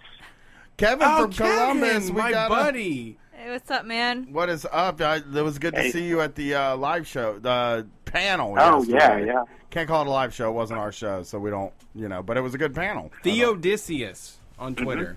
Mm-hmm. So good at saying that, like reading the name and everything. Mm-hmm. So what's going on tonight, Kevin? Well, I mean, I, I um, been, you know, w- uh, waiting to to get, to get on air. It's it's. I, so I, I I I I've just been playing this game in the background. Yeah, what? Let me ask you, Kevin. What's your strategy when you're into the 120th minute of waiting to be on a podcast? Where are you at mentally? How do you keep up Um, stamina wise? I mean, is there a, a diet? What kind of a regimen keeps you in the game for that long? Well, I I actually just just kept it on speaker speakerphone. Smart and- move. and just That's how I handle my creditors. played some- yeah, and then I played a game in the background. Well, uh, you can't play it on your phone. You got to play a game on the TV. What games you playing? Uh, right now I'm I'm playing uh Fallout New Vegas on my uh, laptop, and It's it's a classic. it's people love what, Yeah, yeah. What's What's interesting is there's actually an anarcho-communist faction in the game, and they're probably the most unambiguously good. Well, guys. that's good. Yeah. Yeah, I games mean, are art. I think games are art now. Com- yeah, I think you could get a lot of good politics out of video games. Now that I've heard this. Now, Yeah, now that we're hearing this, I think we got something here. Hold on. Are are the is the anarcho communist faction is it presented as is it supposed to be bad in the game but they're actually good or are they actually good? Um, um, no, they're they're they're pretty much like like I said, the most unambiguously good faction in the game. All right. Like like like uh, one one like the biggest faction in, in the game is like a uh, liberal democracy that's you know also imperialist and uh, expansionist, and they're actually like uh not explicitly fighting against them, but like kind of working to keep uh, the areas they're trying to annex uh, independent. Well, that's good. That's good to hear. Uh, so- yeah, I think they. Oh No, go, go, go Uh, ahead. Go ahead. Go ahead. Oh, yeah, yeah. They they they actually set up a uh, wor- they they actually set up a uh, community that's structured as a workers' co-op. So they're they're pretty much explicitly anarchist. That- I would love. Can I, we move into video games yet? Could I just download me into a video game and do Okay, that? What was the uh, TV show you were talking about earlier, Brian? Altered Carbon. Brian is a huge zealot for Altered Carbon. I'm a now. He's gonna put his soul into one of these video games. It's just gonna be like anime. Yeah. He wants to sleeve himself. I listen. I happen to like Altered Carbon because they kill a bunch of people in it, and a lot of people get bloodied and stuff, and that's Oh. what I you like. could in do a that in this show. game. Okay, well, I can't play video games, guys. I'm not good at it, and my wife won't let me buy a gaming system. Which is the main. The second one's the main thing. I would play video games if I could was allowed to buy one, Yeah, but I'm we not could- allowed. If you had a sitcom, we could get a whole episode out of Brian wants a video game system. You could get 10 episodes. I've been asking for one forever, but it's not interesting because my wife will just be like, It's a lot of time. Yeah, and she'll just be like, "Well, you always sell them," and I'm like, "Well, I don't need money the same way that I used to need money back then. Maybe I won't sell them, but I guarantee I'll sell it Yeah. anyway. It's just, it's in my mind now. It's like, oh, I, I really use some money to buy mm-hmm. a luxury. Let's sell something that I love. like I just like selling stuff. I could go to the GameStop and make a hundred bucks on something I paid five hundred for. To pay the gas bill. It's always the mm-hmm. gas bill. Um, so, so, um, so actually, the the main reason I'm I'm calling today is to kind of give you guys an update on uh, you know the the fight for 15 uh, campaign we're, we're, doing at o- OSU right now. How's that going? So what we're doing right now is we're actually working on uh, a study a study on uh, the cost of living in Columbus. You know, so we uh, you know we so that way we uh, we have some data and uh, you know uh, gr- graphs and stuff for uh, when when we're cha- uh, challenged on uh, how how important uh, the fifteen dollar minimum wage is. Okay. And we're also actually gathering stories from uh, uh, campus workers That's on probably. our. Uh, uh, what's it? Are they are they open with it? Is it anonymous or like are they open? Yeah, with yeah, What's going on?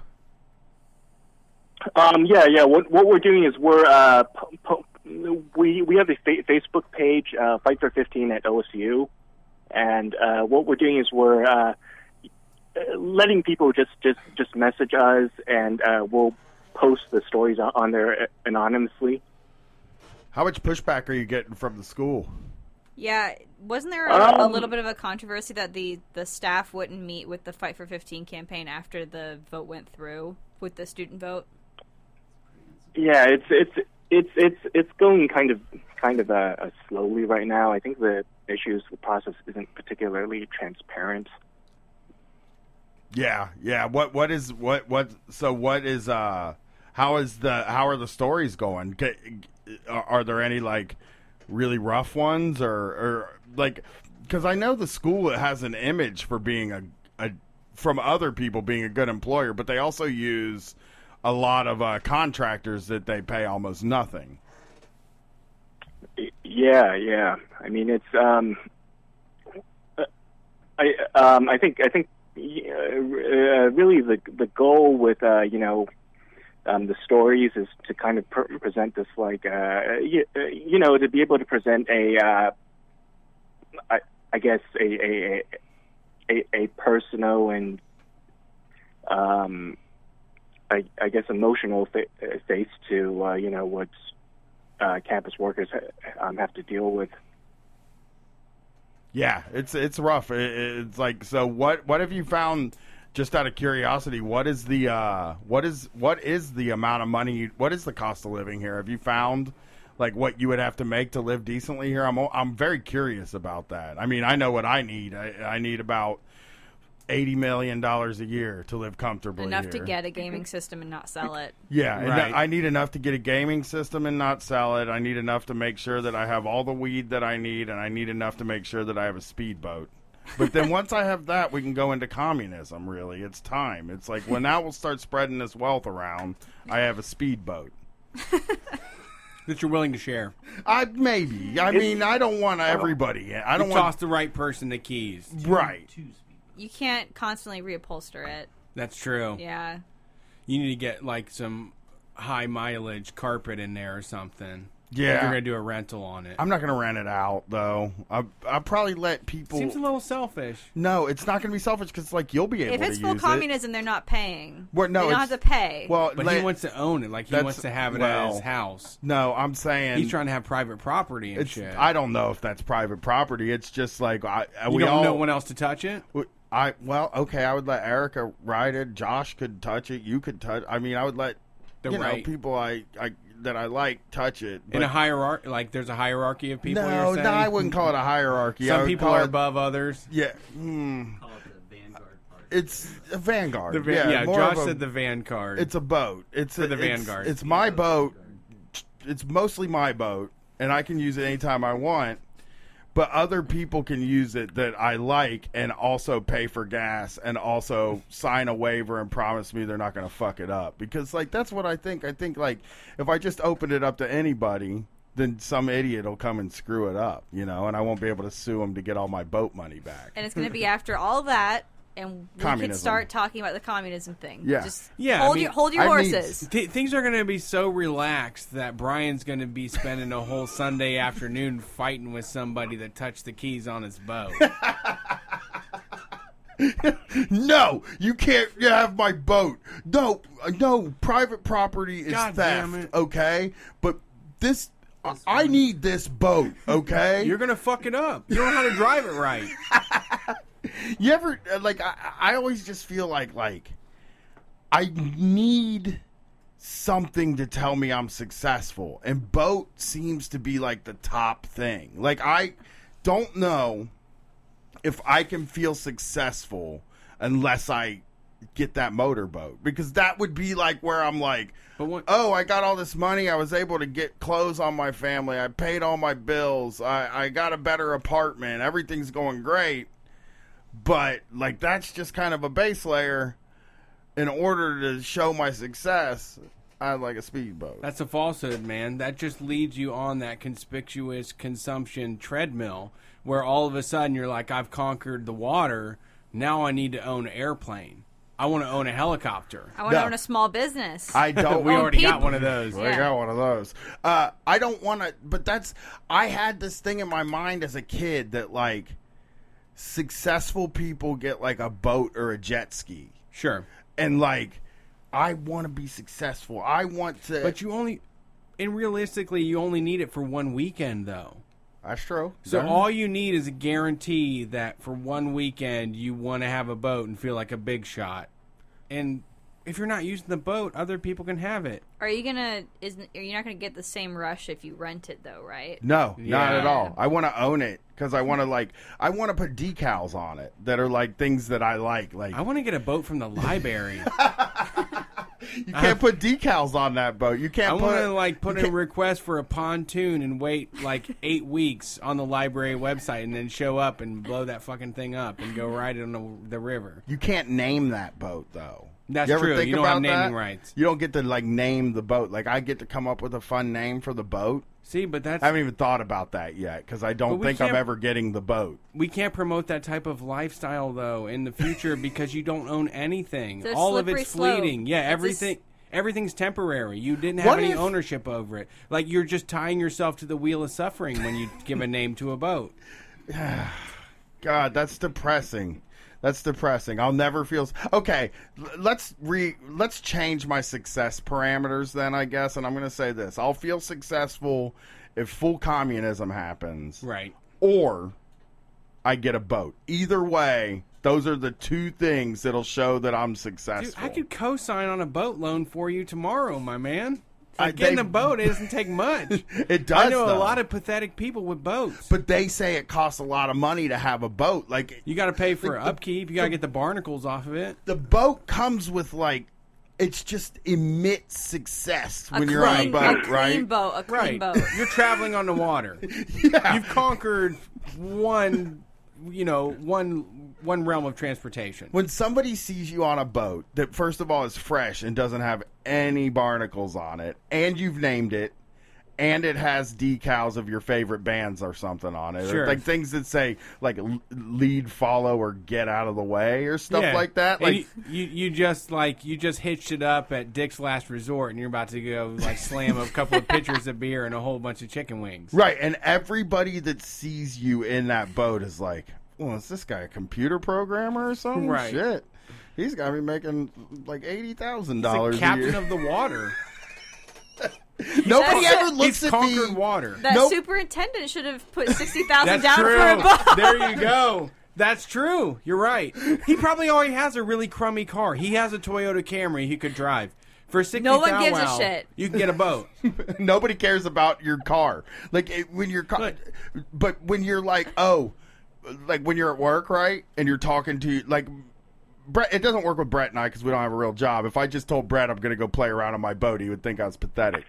But if I worked in an office and they're like, "Oh, Terry, what are you doing this weekend?" and they'd be like, "Oh, I'm having a barbecue," and I'd be like, "Oh, I'm going to be on my boat all weekend, so boating around, just boating." You know, speed boating, tubing. I can tube. Yeah, uh, tubing Listen, is fun. I'll let anybody tube. I'm just not going to let anybody drive. Is that communist enough for you? I drive the boat all the time, but you can ski and tube off of it. You're putting that thrill of being the driver's seat in, into a hierarchy. I think. Yeah, I mean that's reserved Nobody for more wants powerful to drive. people. I love to drive. No, I don't like some people. I don't want to see drive the boat. Yeah, I've been me. on some boats where people are driving them. Like I wish they were not driving the boat right now. Me too, We shouldn't too. have just passed this thing around. I've been in some dangerous boat situations. Yeah, I know. I know. I've People, been- people have too much fun with boats. I've been If in I have to say danger. so. I've been in danger in a damn canoe. And Yeah. like you ever go canoeing and somebody gets too wild and the boat flips over and, and you're it's like on top of you and you're like, oh, what is happening right now? This is supposed to be leisurely. I'm drowning right now. Yeah, it's supposed to be a leisurely trip. I hate canoes, by the way. That's not a boat. That's a whole different thing. Canoes are good. Canoes don't show success, though. I could go get a Canoes do not show success. No, I could go get a. Canoes show that you got twenty four dollars. You can clip a coupon. That's how you get canoeing. Trapper I'm just gonna get a boat. That's it.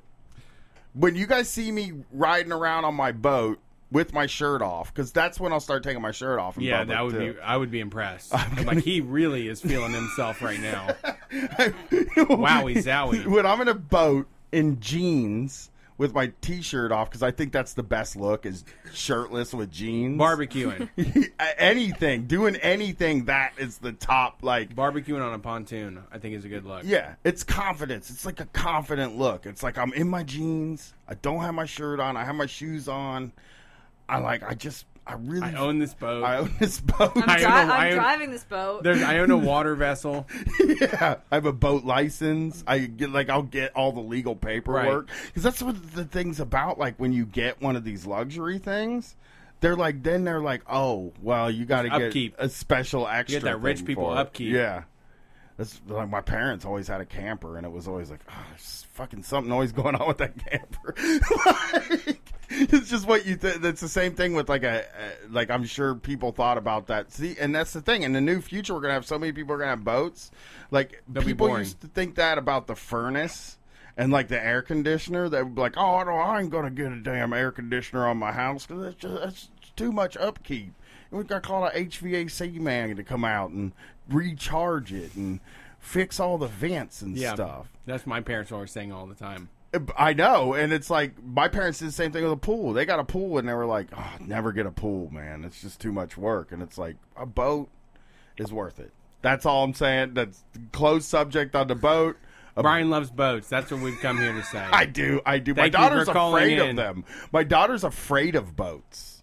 I Doesn't love make them. any sense. She wouldn't go on a cruise, dude. I'm like, If you get if you crash, you just swim. I know. I'm like, it's a floating mall, dude. Like, how They got dangerous could it casinos. be? You can win a lot of money on a boat. People get sick though. People will get diarrhea on a boat. Diarrhea or famous, throwing up? It's a famous thing I know. is Nausea that- or diarrhea? all of it, food poisoning. Like if if there's food poisoning on the boat, then everybody gets food poisoning, right? Because you're all eating the same gross food. No, I have a great immunity system. Oh, me too, for sure. I'm never. I have sick. an ironclad immune system. I know. Everybody got back from WrestleMania in my chat, and they're like, "Oh, I got the WrestleMania crud," and I'm like, "I feel great. I walked 12 miles today." You had a juice every day and a coffee. I did. That's how you live. A, a, that's how you don't get sick. You drink a kale smoothie every day with coffee. Well, thanks for calling. Thank you for calling in so Sorry I that we can talk about call. boats. Oh, um, I, uh, uh, um, I was actually going to uh, t- talk about one of the uh, stories we got. Okay, yeah, yeah. That's probably better than me yammering about boats. Yeah. So what what what is it? What's the story? Okay, so it's from a uh, it's from a uh, sophomore um, a, a, so- a sophomore at OSU who was uh, working as a um, office ass- assistant, and so the, the um, so since they're paying for their own education, they uh, had they uh, they had to work the the maximum n- number of hours you know po- po- possible for a, uh student job, which was uh, tw- 28, and uh, that's that's at you know eight eight eight dollars eight dollars and ten cents an hour, and because you know they're they they they can't go over that limit, they ended up having to find a uh, second job to do as well, and this is you know on top of uh, being a full time student. So they ended up having to work about uh, 40 hours a uh, week and you know uh, still have to uh, get up at eight. um, Yeah, I a.m. can't, I can't uh, imagine that working under any chemistry. circumstances. So you're working 40 hours a week and a full time student so that you can be a full time student and pay Right. for your school. I got paid nine dollars an hour from them. I didn't work the full amount of time because I've never done that at any job I've ever had in my life. But yeah, I worked for OSU for a little bit. I made nine dollars an hour. You- You're working for them, but then they're also charging you. That's like when you go to the cafeteria at work, and the whole time you're like, "These motherfuckers are making so much money off of me because I have to eat here every day."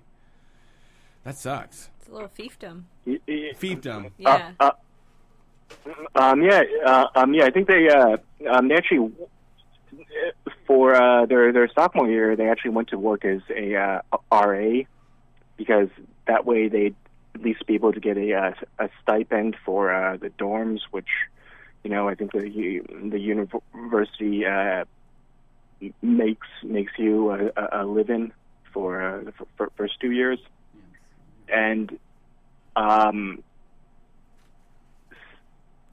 they're talking about how they they uh, get about seventy five five dollars a week as a stipend, and you know after and that's really only enough to uh, pay for their phone bill and uh, uh, make some car car payments.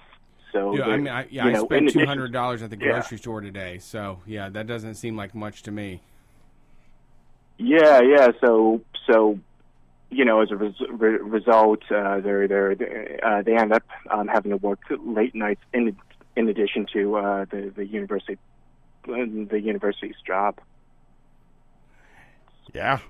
And, and it would solve the problem, though. I mean, if fifteen dollars an hour solves that problem completely, where you know twenty eight hours is something that you can do and make work, and maybe you struggle and you live off beer calories for the entire time you're at school, but like you have a more feasible situation going, then eight dollars an hour is nothing. Like I, I mean, I, I, I, I just don't know how you make that spend these days because when, you know, like I've said before, I'm 34 now. I graduated in 2002, and when I was graduating, entry level jobs were paying eight dollars an hour, and to see that stay the same and know how much the price on everything has gone up so far, I just it just doesn't make I I don't understand how anyone could make a living on eight dollars an hour and a lot of us are avoiding that conversation. I, we don't. I mean, nobody is talking out loud that like you can't get by on what they're offering as a wage these days. So it's good to put that fight, you know, wherever you can get it. Uh, you know, I mean, you got the time to make the disruption, and in this situation, it makes sense. These folks are going to be benefiting from your school. They're going to be a part of the community of the school. You should just make sure that they can have a roof over their head and some food to eat. You know Mm-hmm. and that's done with money. I mean, the only way that happens is money. I would really like to have a loosey goosey barter system of friendliness, but right now it's just dollars that make sense. Uh, dollars. He just Brett's doing a victory dance, but I love it. I love it. I like it when he's feeling those the dollars that make sense. Like he could he could have written commercials, but instead he's That's his micro bullshit. yeah. He's doing he's doing he is he could be doing commercials, but he wastes his time doing this with me. He could Yeah. be like dollars making sense, man. Yo, I could be auto a mall. I could be a Rise and Grind Instagram account, but I'm not doing that as a like a protest against this world. A bit against rising and grinding. Yeah, don't fucking rise and grind. All right. Well, thanks, thanks, for calling in, Kevin. Kevin. Man, thanks for giving us Yeah, that yeah. update. So, mhm. and thanks for coming Yeah, yeah. out. So, uh, you, so you know, but before I, uh, before I go, just say uh, if you if you work, uh, you know, uh, if you work at OSU and and you have some stories to uh, send us, you can go to the the uh, the Fight for Fifteen at OSU page on Facebook, and uh, if if you want to uh, contact if you want to contact me, I'm uh, uh, Theodosius on tw- Twitter. T H O E D O S I U S. Who is who is that? Where's that name come from? I gotta know. Um, I I I I just kind of like uh, late antique history, and the, the, that's just some like random uh, uh, Roman e- emperor. I I kind of swapped it. No, I like it. It rolls I- off I the tongue. made like a No, it sounds good in Yeah, my yeah. Mouth. That makes sense. I like that Mhm. name. I like it too. I like it too. Thanks for calling in, Kevin. We appreciate it as always, All right. and uh, hope that you create more disruption there at the uh, the Ohio, Ohio Sta- State The University. Ohio State University. Don't fuck it up. Make I sure we call get it. it right. I just call it Ohio State University, and I'm an alumni, so you're allowed to. We're in speed round mode. I'm going to set a timer for these. Actually, I want to make sure that we can get through them in a reasonable amount of time. So uh, let's see who we got on the phone here next. Thank you for calling Street Fight Radio. Who are we talking to? What's up, folks? This is Steven in San Francisco. How are you? What's up, Steven? Uh, we're doing great. It's Well- getting late, but we're we're a little tired looking, but we're doing great. We also Yeah, ate a bunch yeah, of one to one before we started the show. Yeah. like all Erica and I both did, and now it's like I'm oh, coming down. I'm feeling great. I've been smoking weed since I've been vaping, so I'm st- I'm still up. What's going on tonight? Um, yeah, I've been with you. I was on the line earlier and I got disconnected, and I was like, I got to get in there, so I called back. But here we are. Um, yeah, I called you guys a few weeks ago, and I, I was telling you about that protest we did. There was this. I'm in San Francisco. There was this software company where they formed a union, and they fired everybody, and then we did the protest there. And then so I was going to tell you tonight. I got fired. I didn't get fired tonight, but I got fired like a month ago um, and it was kind of it's kind of like a small business tyrant story. It's like a but it's a tech startup tyrant. I feel like that's sort of a sub uh, species of small business tyrant. One that we don't even So- know much about. We don't even hear much about these guys. So I'm actually I'm very curious. Yeah, um, I mean this is the screwy world that I live in out here, and uh, anyhow, yeah, here's how it went down. So like the the thing is, we had this unlimited vacation policy, right? And so that's like a whole facet of this world, which Yeah. I don't know if you you hear about that sort of thing much. It's a new gimmick. have It- it, it's a really it's a new gimmick that places are doing now, and then they just say never take vacation, basically, right? It's like the Right. contractor thing. Right. Like you, you, t- you, you own yourself basically. Well, it's like you know, Yeah. uh, uh, we could all take as much vacation time as we ever wanted as employees here. But don't you want the company to succeed? Yeah, geez, Louise. Yeah. I mean, look at the folks that are just never taking vacations days. Certainly, they deserve extra privileges and promotions. yeah, well, because they just care about the mission. Right. They're here for it. They're more yeah, dedicated. So it's funny because it's just I a way to show your people, like, dedication. right. Sorry, go ahead. Yeah, I meet people, you know, in the industry, and I'm like, yeah, unlimited vacation's a scam, and they like scowl at me, like, what do you mean it's a scam?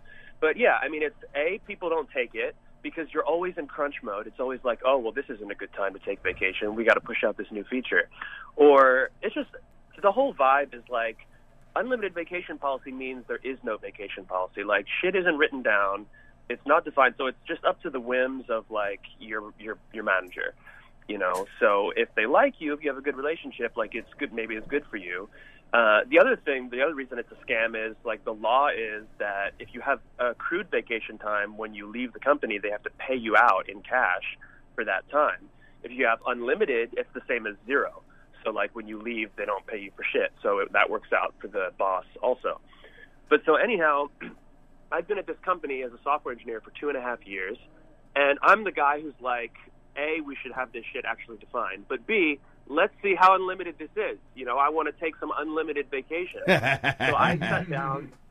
I need to find my. I need to I mean, find you know, myself. I need to get back to my spiritual Yeah, center. no, I mean, li- literally, that's what I did, which I'll, I'll tell you about in a sec. But like, I was always trying to, you know, I was a loud person on a lot of things, and I think that contributed to what occurred. But I, I had a meeting with my boss, and I was like, look, I want to take a sabbatical. All right, I'm going to give you plenty of notice on this. I'm going to put in 90 days. Um, and I know people who have done shit like this at, at similar companies. But I was like, look, I want to take an unpaid vacation, um, and I wanted to, I want to take, you know, some time off and I'm giving you notice on this. And he's like, okay, how long are you thinking? And I said, well, I'm thinking about 12 weeks. And I figured that would be like my opening gambit. And maybe they'd say, well, we can give you six or eight weeks or something. But he says, okay, we'll think about that. So basically, that was on a Monday. And then, um, you know, I'll try to keep this brief for you. But like, what ended up happening is I came in Friday. They scheduled a meeting with me first thing in the morning. Uh, and the boss says, cool. So what if we we uh, accelerated the timeline and you just started that sabbatical today, started immediately? And I was like, all right, yeah. I mean, I guess I can do that. He says, okay, but what you have to understand is you can't come back from it uh, because that was Oh, the wrong fucking tone. yeah. Whoa, Yeah, bro, like, that- that bro, you the broke the code. I thought we other were bros here. Wow. I thought you Yeah. were trying to give me. You A, I, I thought you were down for whatever was going to be best for my personal growth. You know, I'm I'm looking for sabbatical. I need a little time away. But I'm so going to come back as a heavy hitter, ready for to think outside the box and break paradigms and do some juxtapositions. You know. right, right. But where he's coming from is right. He's like, well, because the fact that you want to take time off means that this isn't your number one focus, and we really need people here who are like making this their number one place to be. Criminy, you know, bro. so it would set the wrong example. Shit. So then he says, yeah. So he says that to me, and then I'm like, um, all right. I'm kind of like not really sure exactly where he's going, and he says, so.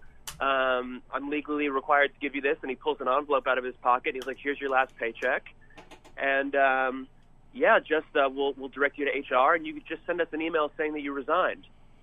And uh, we're really happy to to see you go, and um, you know, thanks for your for your two and a half years here. I mean, you can't you can't get on. Can you get unemployment if you resign? That's not how it is here. Well- if you get fired, you get it. Right, right. So that's why I fucking didn't say that. I sent them an email, and I was like, "No, here's what happened. I asked for time off, and you guys sawed my dick off." And uh, Holy shit! Holy shit! Yeah. So I'm Yeah, happy to report did. that I am, I am in fact getting unemployment. So yeah, it's fucked up how it went down, but actually it's good. Um, and uh, the the point was, I'm trying to take some time to work on on some music right now. And Cool. you know what? It's been a month since I've done any any programming or had to see any of those people's faces. And um, it's been really good for my mental health. And I'm very, very fortunate that I have a nice cushion that I can take a little bit of time. So they really tried to screw me, and it's like I think it's it's a it's a great look at how these people are. But um, No, that's good. I mean, Yeah. and that t- I mean that ties into the caller before with his job and where, you know, you're at a crossroads, you don't know what to do, and you just kind of run to your employer and say, like, "Here's where I'm at. What do you think?" And they might kick you out the fucking door, but at least you know, like, you weren't spending any more time like making money for those assholes. So, I For mean, sure. there's those moments of clarity that you have to just live your truth and and figure out what they're going to think of it. You know, um, that's really, you know, It it's, pisses it, su- it is- sucks because yeah, because like like as a as a small business owner, as someone that would want to be like someone that runs a company. If someone came to you and had like a detailed plan to take 12 weeks off of work so they could be a better person, that seems beneficial to me. You know, like that just makes sense that like well, if that's what you're feeling, you don't want to get paid for it, like just go for it. And they sell that as a threat is just, you know, I mean, they didn't want you in for anything else. You're not part of the family there, you know. No, they they Right. Yeah, I hate that family shit that like Right. business owners always do because it's not equal. It's not an equal. Like I can't. If I ever have a problem, they don't want to fucking listen to right. me. No, I mean that's how it's always been too. I mean when I when I've had coworkers that you know have a problem with mental health or have a problem with some I had someone that came down with fibromyalgia which is probably going to get a big pop for a lot of you out there cuz it's like a it's a condition that people think is fake Yeah, or there that are people are making Yeah. it up. And I had someone that came down with that and all we had to deal with every week was someone saying like you know, Danielle didn't show up this week because her fake ass disease was flaring up. And it's like, I mean, she shows up every single other day, though. You know, like when she can, she's here, and you know these type of conditions aren't a part of their budget analysis. You know, No. like they're they're not. Really, Yeah. I mean, it's all fake. It's all a facade, and you know, we would love to have an. Empl- we would love to. People would would enjoy doing a job for a place where you could say, "I need a few. I need a couple weeks off," and they would give that to you. But that's just not the. That's not the deal we have. You know. no. Well, in places like this, they want to have it both ways because they want to make everybody think they're that kind of place. Oh, we have unlimited vacation, we're friendly. But then when you try to actually use that shit, they're like, no, we're going to fire you. We didn't mean it in that way, and now that you've said it in that way, Yeah. you're a threat. yeah. Yeah. right. And Absolutely. especially, I think it was I I had a target on my back because I was like the agitator, and I was like, you know, I told you about that protest I went to, and I like recruited people from my office to go to it. So, you know, I was the kind of squeaky wheel. So, but you know, that it was not. Uh, I had there were a lot of good things about it. You know, like I got paid well, but I think I can I can do better. And so, yeah, now I'm actually working on. Um, what I'm doing is like socialist dance music, and Okay. um, We need kind of that. fo- focusing on that. Yeah, I call myself Young Chomsky, and uh, record. It's I'm I'm I'm calling it Labor Wave, and it's um I, I take like samples from like old news broadcasts and uh, make this kind of like anti-capitalist um, propaganda with like synthesizers and drum machines. And I just released. Well, I'm just like kind of putting out this first this first single, and um, yeah, you, you should all go to my SoundCloud. It's Young Chomsky, Y U N G dash Chomsky, like Noam Nice. Chomsky, the With a P? The um, philosopher. Mine has a P in it. Chomsky. That's like a, if you name No. a, a cartoon dog with like sharp teeth, would name him Chomsky. Yeah. Yeah. No, don't mess his Yeah, thing it's up. C H O M S K E Y. Right? Yeah, and it's better than like SKY. programming for somebody that won't even give you your unlimited overtime or your unlimited unlimited No days man, I off, haven't written sorry. code. Yeah, I haven't written code in a month, and I feel I feel really good. You know, like I said, I'm really lucky to be able to be in this place right now. But yeah, I'm super pumped on this on this stuff I'm doing. So um, yeah, uh, uh, if you guys want to, if you dig it, maybe you want to play it on the show. But um, I feel like people, if you're who are leftists and who are like into into music, might dig it. So so check that stuff out. I'm gonna try to like put out a single every month or so for the the counter. next few months. Counter to Ace of Base. Yeah, you give me the anti Yeah, there you go. Anti Ace of Base. Well, thanks no for calling less, in. less ace of base, more young Chomsky. Yeah, thanks so much for for chatting. Yeah, we got some other folks to answer here. Uh, we appreciate the story of triumph in uh, not working for a piece of shit employer anymore. That's tough. I mean, it is every. I guess in this life, you will see other people going along with the status quo, and they will be successful, and they will make it, and they will have everything that signifies like regular status. But those people are boring as shit. Like Right. those people are so they don't have fucking that tired. They don't have the nagging voice inside of them, and like that's why you have to put it all on the table. You know, when he was talking, but like what he was saying, like when he talked to his boss, is like you offer unlimited overtime, give me get twelve weeks. That was it. Feels similar to the way where you know I had that boss that was making me sell things on eBay that he told me he got for free, and then I made him twenty thousand dollars, and all I said was like, "Can I get a little bit more than the eight hundred dollars you're giving me out of that twenty thousand dollars?" And I got fired for it. But at the end of the day, like, I mean, I held somebody accountable. Like and you it- weren't also. it's always worth it. I you mean, were never gonna get that money from him. Right. You going realized to keep it above my head. you realized at that moment that there was not there's no reason to be here anymore this is just this guy is just he's like he's just taking and taking and taking and giving the least he can give like Yeah. he wants more from you than he's paying for and then you're willing to give Well, and I think, and that's, I mean, the the kind of so as an older person and with you know friends that are in their thirties and all of that that have maybe found their path and their way in their career. I mean, there is a circumstance that you can get on board for and make sense of, but for the the majority of the like learning experience with your job, people are just going to f- treat you like shit for the longest time, and you just have to pull the ripcord earlier than anybody else. I feel like you know you just have to like call people on their bullshit and you know figure out where you go from there. Yeah, yeah. I, I admire. I I tell that I tell that story more than you do because I admire you for going for money. I've never asked for more money in my life.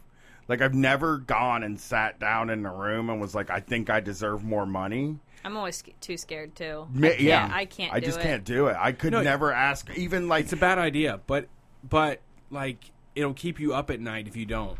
Yeah, it does. It really does. And maybe you never know if you could possibly end up getting it sometimes too. I mean, I know a ton of people who have gotten raises by going in and being like, I think I deserve more money for what I do. But then when you do this show now, it's like a a lot of people are suffering from doing that or trying to take initiative to do things. Like if you're going to leave for a sabbatical for 12 weeks and you you want to, you know, make yourself a better person, then like that should be something that should be encouraged by everybody. But that's but at the same time, that's I do accept that's no one is going to be down. No employer is going to be okay with that. No, that- you're right. You're right. You have to basically be self-employed, and If- even then, you can't really do it. right, right. I mean, we don't have, we don't allow those like those sabbaticals. Yeah, we Which need we to add need a 'em. sabbatical. We need summer breaks back. Adults need their summer breaks back. They don't need, have like, to all take months them in the summer too. You can take No, them no, anytime you want. yeah, rotate it.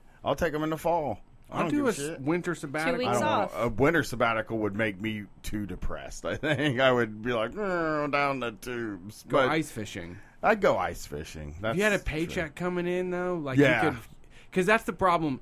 Here's what I found with the winter that's clearing up now is we hit the point where I could no longer pay to roller skate or go to the arcade or go to the movies or go to Dave and Buster's or go out to eat, and it's just it costs so much money to leave the fucking house.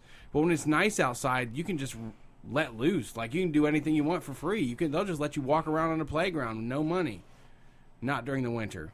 You need money during the winter. We we're in the speed round. Sorry, I'm talking too much. No, see you're who's on the good, you're good. here. Let's see who we Thanks for calling Street Fight. We've got a few minutes. Make it quick. Hey, Lon.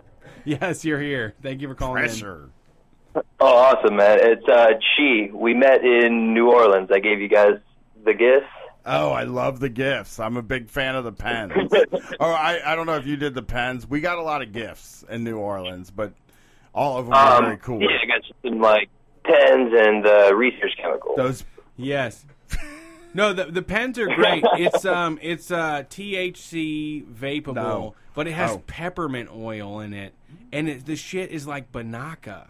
It's so great. tastes so good. It's just like, and, and you're like, I hit it too much probably now. Everybody, uh, it's very popular with my wife. Like uh, the vape pen, we we kind of pass it back and forth while we watch TV. You also hooked us up with the uh, Foxy Methoxy and the MXP, right? That's right. Foxy Methoxy. Um, Yeah. Yeah, it's uh, psychedelic. It's pretty cool. It's I'm looking it up right I don't now. I'm looking it up. Mothy Phenoxy. no, Foxy Methoxy. I'm high, man. I'm high and tired now, so I'm running that like. So this sounds cool. I'm excited to maybe try it. You're a weed, you're a weed scientist by trade, right? I yeah. Um, I actually work on uh, GC, so I get to I'm able to test out the chemicals and make sure that they're what they're supposed to be. really. You get to just test them out and be like, "Ooh, this is Foxy Methoxy. I'm digging it. I'm liking it." Pretty much. Wow, I need that job. I would do that job. Well, I don't know. What if you had a bad cool. trip? Yeah, what if you had a bad one? Yeah, there's You the just ones report that on it scientifically. Yeah. Oh, I'm reporting on this scientifically. Oh, I'm not freaking out at all. I'm okay. I'm fine. I'm fine. This is a science thing. My mind isn't lost forever. It's. I'm fine. I've made a lot of bad decisions in my life. Man, that sounds like a high pressure job to me in a way. I mean, it's brave. Uh, uh, I no, like I don't like take the drugs. Oh, okay. You just I- like, put them into beakers and An shit. instrument that- yeah. Okay. Yeah. Well, that's no And I can just tell what it is. But you, you know which ones to try, though. Right, You like know the good stuff. You're like, oh, this is Foxy Methoxy. I love this one. I'm going to do this one this time. I know it's good. I like that. I Yeah. like afraid And I can like, make sure, like you know, yeah. like I mean, I've no never, bad bath salts or anything like that. I've never like gotten real nervous about like, uh, I've never gotten real nervous about like getting poisoned with my drugs. I yeah, I've done research. I've I've smoked some like fake weeds and done some research chemicals, but thankfully they haven't gone sideways. They've just been really underwhelming. Like when I've like done a whole bunch of research chemicals all night long, I'm just like, this is about to kick in, man. I'm about to be so fucked up right now, and then it just like doesn't happen, you know.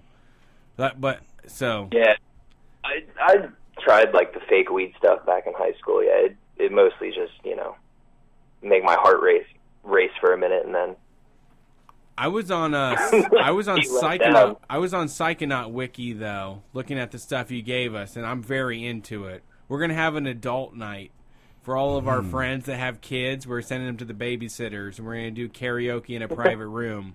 I'm gonna be on that Foxy Methoxy, I think. Oh, I'm going to be on mushrooms probably. if I don't have any kids to deal with, dude, I'm going crazy.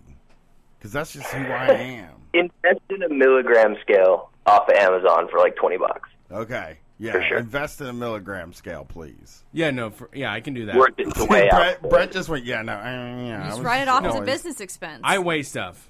I know how to weigh stuff. You're way boy. You love to weigh stuff.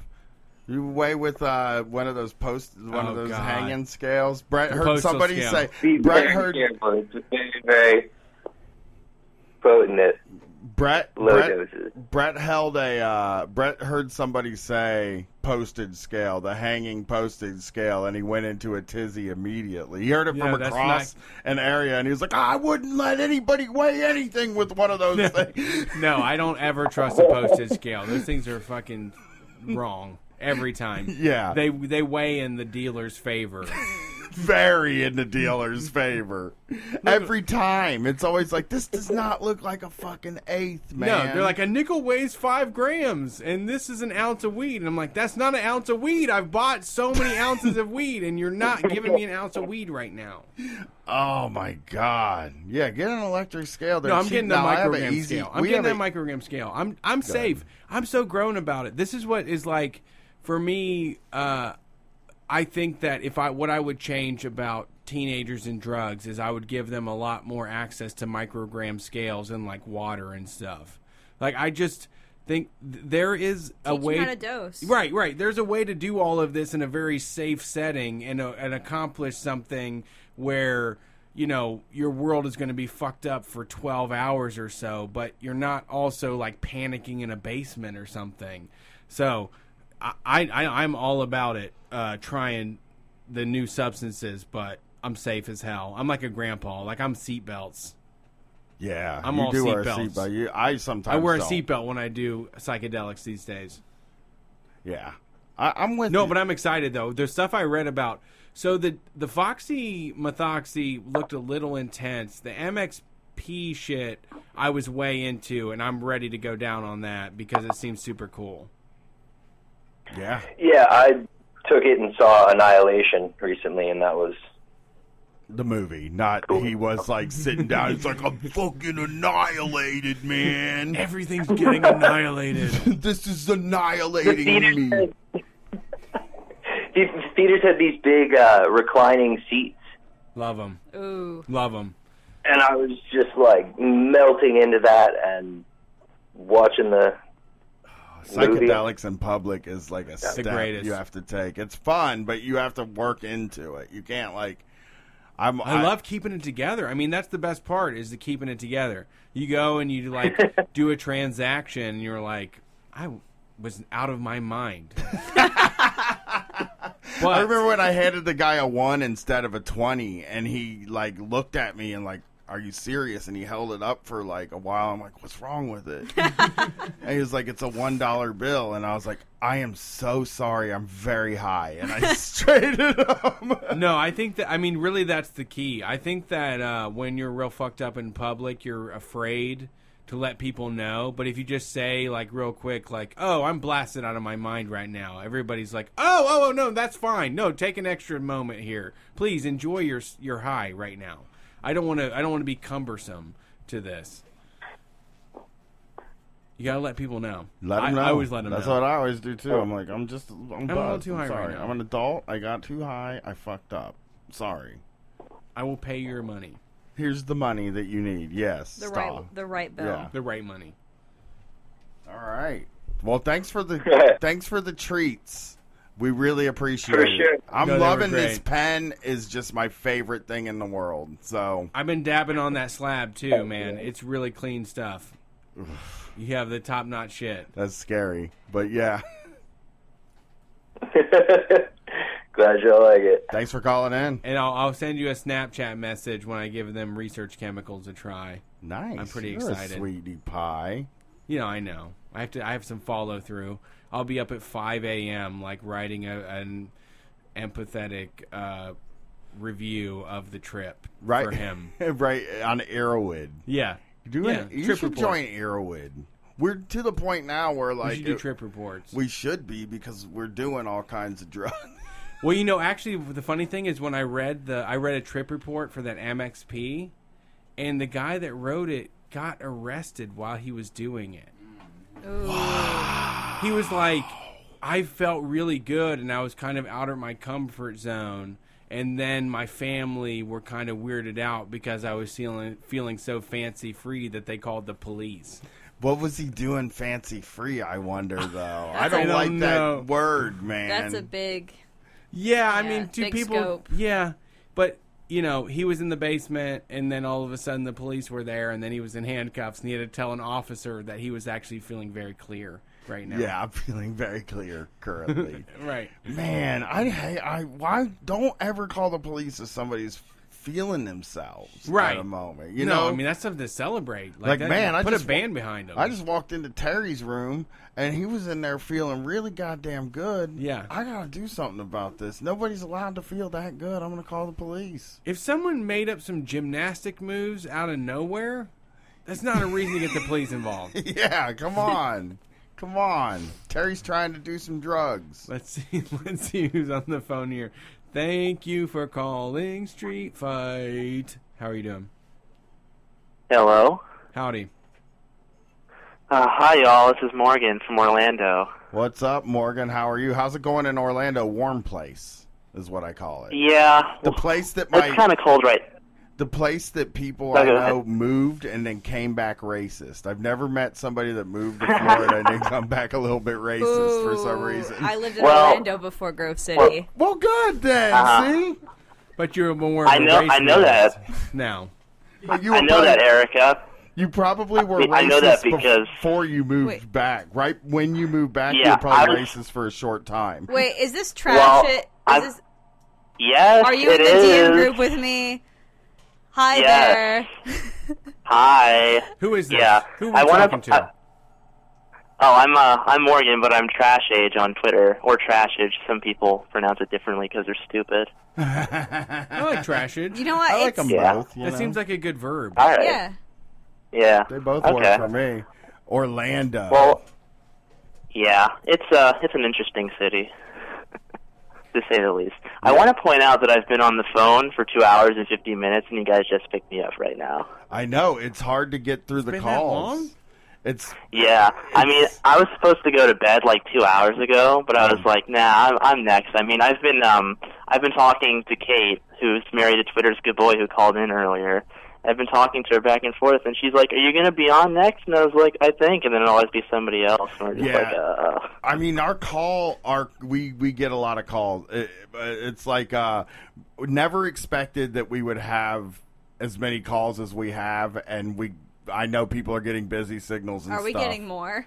We're just uh, We've evened out a little bit.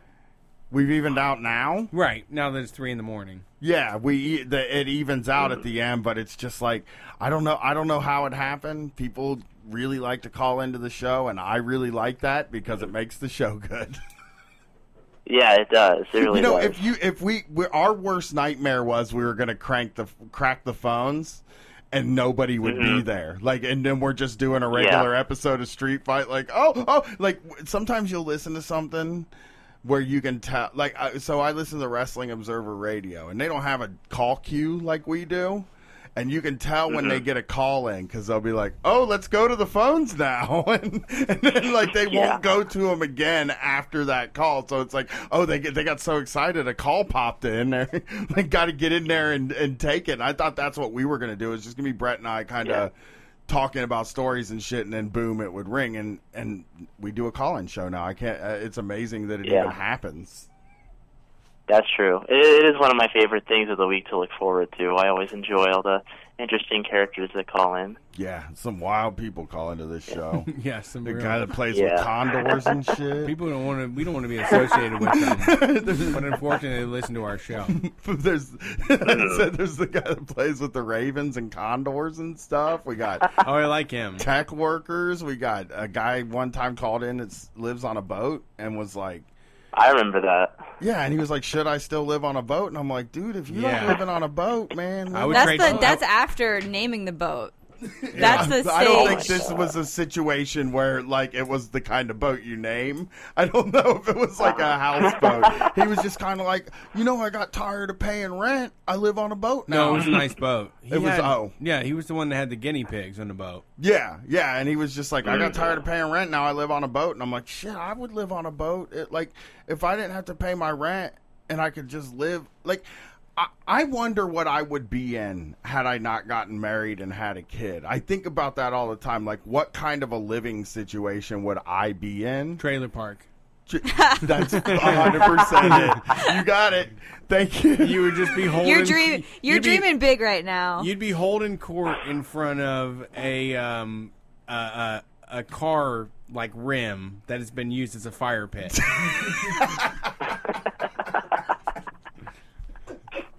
That would be worse. Right. I, I, I, Well, people it would give nice, you like free drugs and stuff. Like Yeah. people would get you lit up for free. 'cause, Nice like, trailer. funny. Mhm. Nice Like, trailer, give this- though. no, give him them research chemicals. It's crazy. He gets a gabbing. It's crazy. the the foxy. Fox, Foxy Methoxy. Foxy Methoxy. Give them that. Fo- they they don't run into Foxy Methoxy in the No. trailer park very much. I mean, I'm not trying to insult them. No, but you know, I actually, when I read about Foxy Methoxy, it said is the definition of a designer drug, and I was like, wow, Well, we Brett, really stepped up. you're a fashionable guy. Yes, we could be on like a, a, a local news report with this designer drug we have with us. We could be on Donahue. Yeah, yeah, we could we could do a spot on like uh, Ricki Lake or something. Yeah. oh, I love these designer drugs. They make me crazy. I love it. I grind my teeth. They're great. Oh well, thanks for calling, Trashage. Brett, you Uh, call no him problem. Trash age. Trashage. No, I said trashage. Yeah, I guess. No, I wouldn't say Whichever, whichever you prefer. I think It's gonna age. it's gonna read the same. I like trash age. Yeah. I like- myself. I like trash No, age. I think trashage is a good verb. Yeah. Oh, dude, Yeah. look at all that. T- it's a more of a the noun. Like, look at all, oh man, we were out there in the streets going crazy. We did some trashage, dude. Yeah, the trashage made itself apparent tonight. Gnarly trashage, Mhm. man. Uh, yeah. Holy shit, I need that to. was I need to start using this in my everyday life. Make it a verb. That's a brand. It's a brand. It's like Grove City Erica. It just Right. becomes your brand. Get Murder I don't even fucking have a last name anymore. You're Get it- talking to Murder Yeah. Brian right now. I think you should go for it. Get it in the Webster dictionary. That's, yeah, that's your goal. That's the goal. Just like our goal is to. What was our goal? We want to have the same power Ups- that the president has to interrupt live TV. And also, we're, but we're gonna upset it with our with our Larry the Cable Guy guy. yeah, well, that too. My such a ultimate goal. goal. is to have that. Presidential power on the TV. Not, I don't want to be the president. I just want to be, Be one of the in. people that can Click cut in. in. There's two people that can cut in. Donald Trump or the president. Would probably be Donald Trump forever. Donald Trump and saw your dick off. and Brett and I, we could cut in and be like, "Oh shit, did y'all? we got some Foxy Methoxy, like all excited in prime time. Um, I've been reading up on this Foxy Methoxy, and I really like it. Knew what sawing my dick off. is that you can't get MXP on any street corner around here. yeah, the the saw my dick off thing would make a good like thing at the end of the news. Like an Yeah. Andy Rooney sort of thing Yes. too. It's not even just Larry the Oh, Cable Guy. You know what saws my dick off?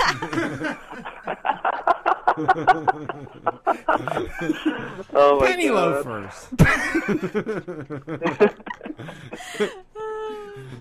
God, this is going to be. I hope this becomes a thing, listeners.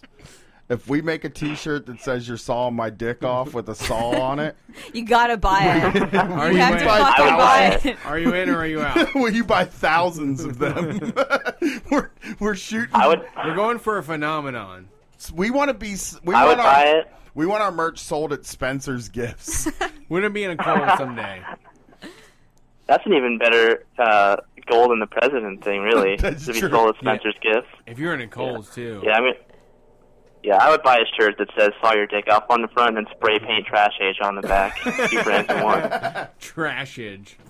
That's sweet. Well, thanks for calling in. I that that was fun. What do we got? What Let's see what we got. We got a few here. We got to run through them. We're over three hours at this point. Yeah, People are complaining. have to- Who is? Listeners. No, they're not. Hey y'all. Hey, how's it going? Who's this? Hey, this is uh, this is Bryn Collier uh, at Mr. Apol on Twitter. Hey, what's up, Mister A Pole?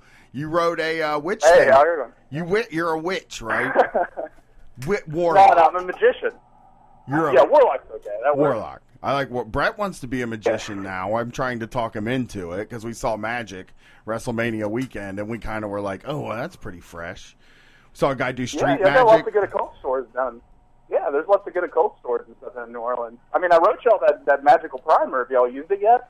Uh, I don't understand magic at all, but I read it. You know, I think like Brett. I want Brett to do show business magic. I want him to do the card tricks, and I, Uh-huh. I just because I want to go see a magician that I know I'll like. You know what I mean? You're like you always think about seeing a Yeah, yeah, magician. yeah. You're like, what a dingus. But if it was Brett, I'd be like, oh, I love this guy. Man, this is some great magic out here. I clap for all of his tricks and stuff. A wrestler did street magic to us, right? And we freaked out. Oh, cool. I was the biggest, craziest thing. We were outside of the venue, and he was like, "Pick a card." He went through this whole series of things, and then in the end, he was like, "Is this your card?" And everybody's like, "Oh my god, that was my card!" it was very well, see, good. That's all. That's all sleight of hand stuff. You got to get into the stuff where you summon demons and stuff like what I do. Yeah, I, I like magic with a K on the end of it. You do. You're dangerous, though. That- You're more dangerous. That really testy stuff. You should add some of that. You should do like both, and then I think you could convince a certain group of people that you're really doing like demon magic. Like, oh, I'm doing. I do. I mean,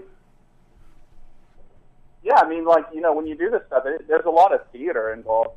I mean, like when you do like a like a Solomonic ritual or something, you know, you're supposed to like dress up and you got to draw up a circle and you got to like have the right incense and there's like an element of theater to it. It's people who can get into like a character. Let's do a do well. satan. Let's let's summon a demon, Brett.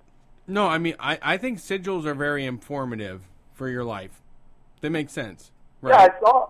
Yeah, I saw that. Yeah, somebody had. Uh, I saw you guys posted. Somebody was actually working on some sigils. That made me so happy to see that. Parita. That, like somebody had actually. Yeah, she's been actually doing this. I'd love to know like how that turned out for her. Like if it worked for her, or like what she got from it. I haven't checked on it myself. She came and hang out with us. She let us know that we, we, you know, she used your information to summon some dark arts, but I did not find out the results. I really need to know because I need some of that in my life right now. You did I'm in the sigil. darkness, but it's like the like. It's too cozy. It's not the fun darkness. It's just like the sad darkness. I really need to harness the darkness. That's where I need to That's I be. tell people. I mean, it, it's surprising how well it works. Like you know, I had the anecdote in the thing about how you know I had a friend who was like looking for a specific Game Boy game that was like super rare. It was like a Japanese only game, and so I did a sigil for her, saying that she would find it at like a, a reasonable price. And like a week later, she finds it like bundled up into a, a huge bundle of other games for like nothing. And the game was worth like two hundred bucks. She got it for like three dollars. Whoa. That's all I need. Whoa. That's all I what demons are made for. They they help you find your video games. Yeah, they. I mean, because like sinning is the best thing to do, and they will help you do that. That's what they're there for. Yeah, yeah. But you got to be careful with this stuff, like because you have to have like specific goals in mind, and there has to be a way for the goal to manifest in such a way that's not going to screw you over. Like there's a really famous story in like occult circles about this guy named Rufus Opus. A couple years ago, uh, he needed some money, like pretty quick. He had some bills to pay or whatever. So he came up with an amount of money. Uh, he did a Solomonic ritual and summoned a demon named Bune. And, you know, he did a little contract with Bune. Said, I need this much money. He said it was okay. So, like, a couple days later, his house burned down. And the first insurance check he got was for the exact amount of money he asked Bune for. Mm. Okay. Okay. And and like when if you think about it, it makes sense because like there was no other way for Bune to get him that money Sure. except to burn his house down. Right. Because Unless they, somebody they just like that. walked up to you on the side of the road and wrote you a check. How else would you get that money? Yeah, and how yeah, how likely is that? But see, if you have like ways for them to accomplish the goals, and you're more specific about it, and you're like, you know, I want to get this money, but I don't. A lot of people too, like they'll ask for a specific amount of money, and then they'll have a car wreck, and their insurance check from the car will be like for the amount they asked for. Yeah, I, had a good bu- So- I had a good buddy one time that had this Honda Civic that was like real beat up, and someone in the middle of the night Uh-huh. was super drunk and smashed into it, and they got the whole thing paid off, and it was like a big windfall for him. So that's yeah, something. Nice. Sometimes it happens. That's what I would like to see happen in my life. I'm close on my my car is almost paid off, so if someone could hit it and I could get that differential between how much I've paid and how much it's worth, I would appreciate it. Um, and I, I just paid mine off like last year, and um, I bought it new, so I had like the ten year warranty on it, and it's like seven years old, and like something was wrong with the engine, so like it was kind of like clacking a little bit and stuff. So I took it in, and uh, they kind of argued with me about it a bit, but I finally got them just to replace the whole engine. So like seven years old, I got like a brand new engine of the thing. Wow. So, uh, so nice. oh, that I mean, I would start doing Yeah. some sigils for a new engine real quick. You should start doing sigils great. for a minivan. I need one with captain's chairs. with captain's chairs, of course. And the the the uh, LCDs and the headrests. We got to have the the video and the headrests. Yeah, you, for man, sure. try it. What you know Just about write, write out what you want. What you know about? Yeah, write out what you want. Do the do the instructions I put in there, and, and see what happens. Go for it, Brett. You do a sigil, okay? No, I mean the world is whatever you make it. The, okay. right? Yeah, We're the with you. creators on this. I'm with you. Yeah, I'm Oh, writing my own story here. Do a sigil, just I'm about for to me. sigil the fuck out of everything. Good, good. Wait until my And I chaos was magic make a interrupts your life. Thank you. And I was going to doing make a re- recommendation for the uh, for the research chemicals. Uh-huh. Like, look and see if you can find some two five dimethoxy four chloroamphetamine. Oh man, you're gonna Oh, have to you're gonna have DM to write me on that- that. Yeah, write I don't that know one what You down. just said, dude. You got to come up with a name. Foxy Methoxy is like a great name. You need a name for that. Street fart. People shorten it. Oh, not that name. the Perp Brian. the perp. What is it? What, say- shorten it to one more time. DOC. I want to make sure that all of the psychonauts out there can hear this. What's the name again? Yeah. It's uh, 2,5-dimethoxy-4-chloroamphetamine, but people usually shorten it to DOC. Oh, I like that. I like the. I love the DOC. I would love to they do were DOC good rappers. shit. Yeah. Yeah, it's it's good shit. It's it lasts for a good time. It has some good visual effects, and it also has a little bit of an amphetamine kick to it. So not only are you like getting like shitty, you know, 1980s music video tracers everywhere, you're also like stomping your feet really fast because you're all wired out.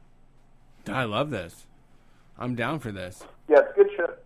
Yeah, like back in, I used to have a really good supply of it back in 2006. I knew some people who just got like a ton of it from China and had put it on blotter paper. And so like the whole summer, basically like every weekend, we were just like getting together, taking a bunch of it, and like hanging out all weekend. We'd usually start taking it like Friday night, and it would last all night into like Saturday, and then we usually take some more Saturday, like sleep. Finally, go to sleep at like you know 11 o'clock the next day, wake up, and take it again into Sunday. Oh, hashtag research chemical triumphs. I like Yeah, this. Yeah, I good mean, shit, and I mean, if they're not going to let us have the real thing, I mean, we'll just get around it however we can if we have to. That's that's interesting. Yeah, um, I mean- I'll look for it. I'll see if Wish.com has it. yeah, there's probably some stuff on like Erowid about it. Like, have you ever read uh, Alexander Shulgin's like PiHKAL? Well, Shulgin is one of the guys that uh, was into the thing that he gave us. I don't. I, well, not the the Foxy Methoxy is one of the things that like he wrote extensively about. I think.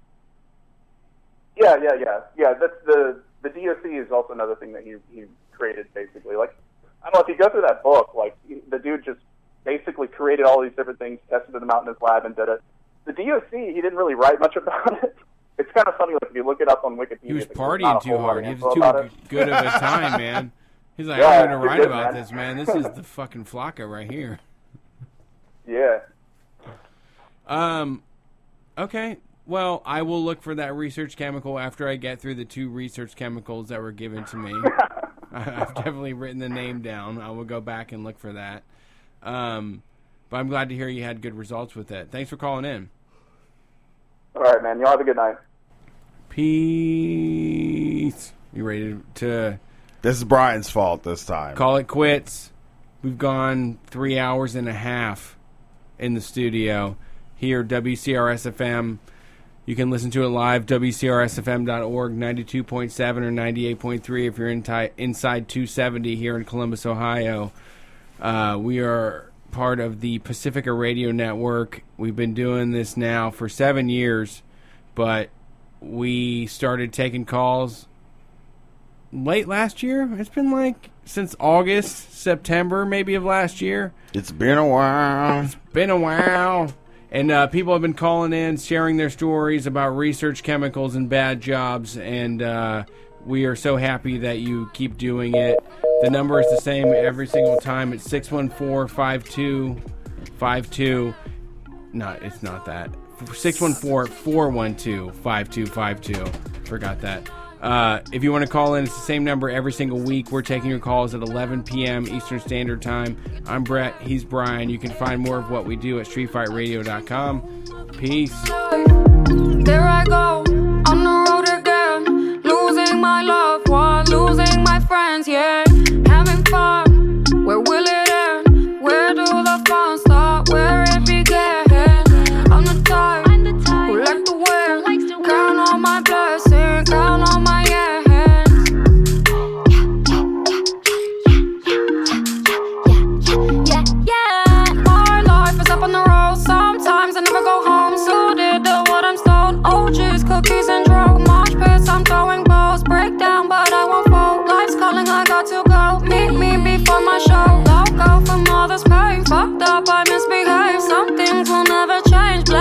I'm not okay. I wanna know I'm safe. Show money, I'm getting paid. I'll make money to replace you. Used to love you, now I hate you. I'll make money to replace you. Used to love you, now I hate you. For the night, for the night. State to state, back to back all the time.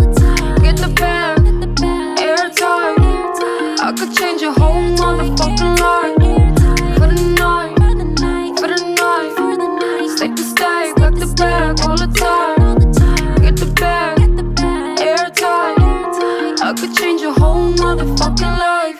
Life short, you never know. Solo, I'm on my own. Sometimes you crush and burn. Fuck it, man, I don't know. Fuck it, let's go get stoned. Groupies, I wanna bone. Primo, I'm in the zone. Stay high, but move around low. Loner, nowhere to go. Studio will be my home. Go. Bitches be in my throat, but they can't have my smoke. Rich kid, I'm all alone. I won't pick up my phone. You hear the dial tone. OT, I'm never home. Bankroller, Rolling Stone. Sometimes you die alone. You die alone. For the night, for the night. State to state, back to back all the time. Get the bag, airtight. I could change your whole motherfucking life. For the night, for the night. To back to back all the time. Get the bag, airtight. I could change your whole motherfucking life.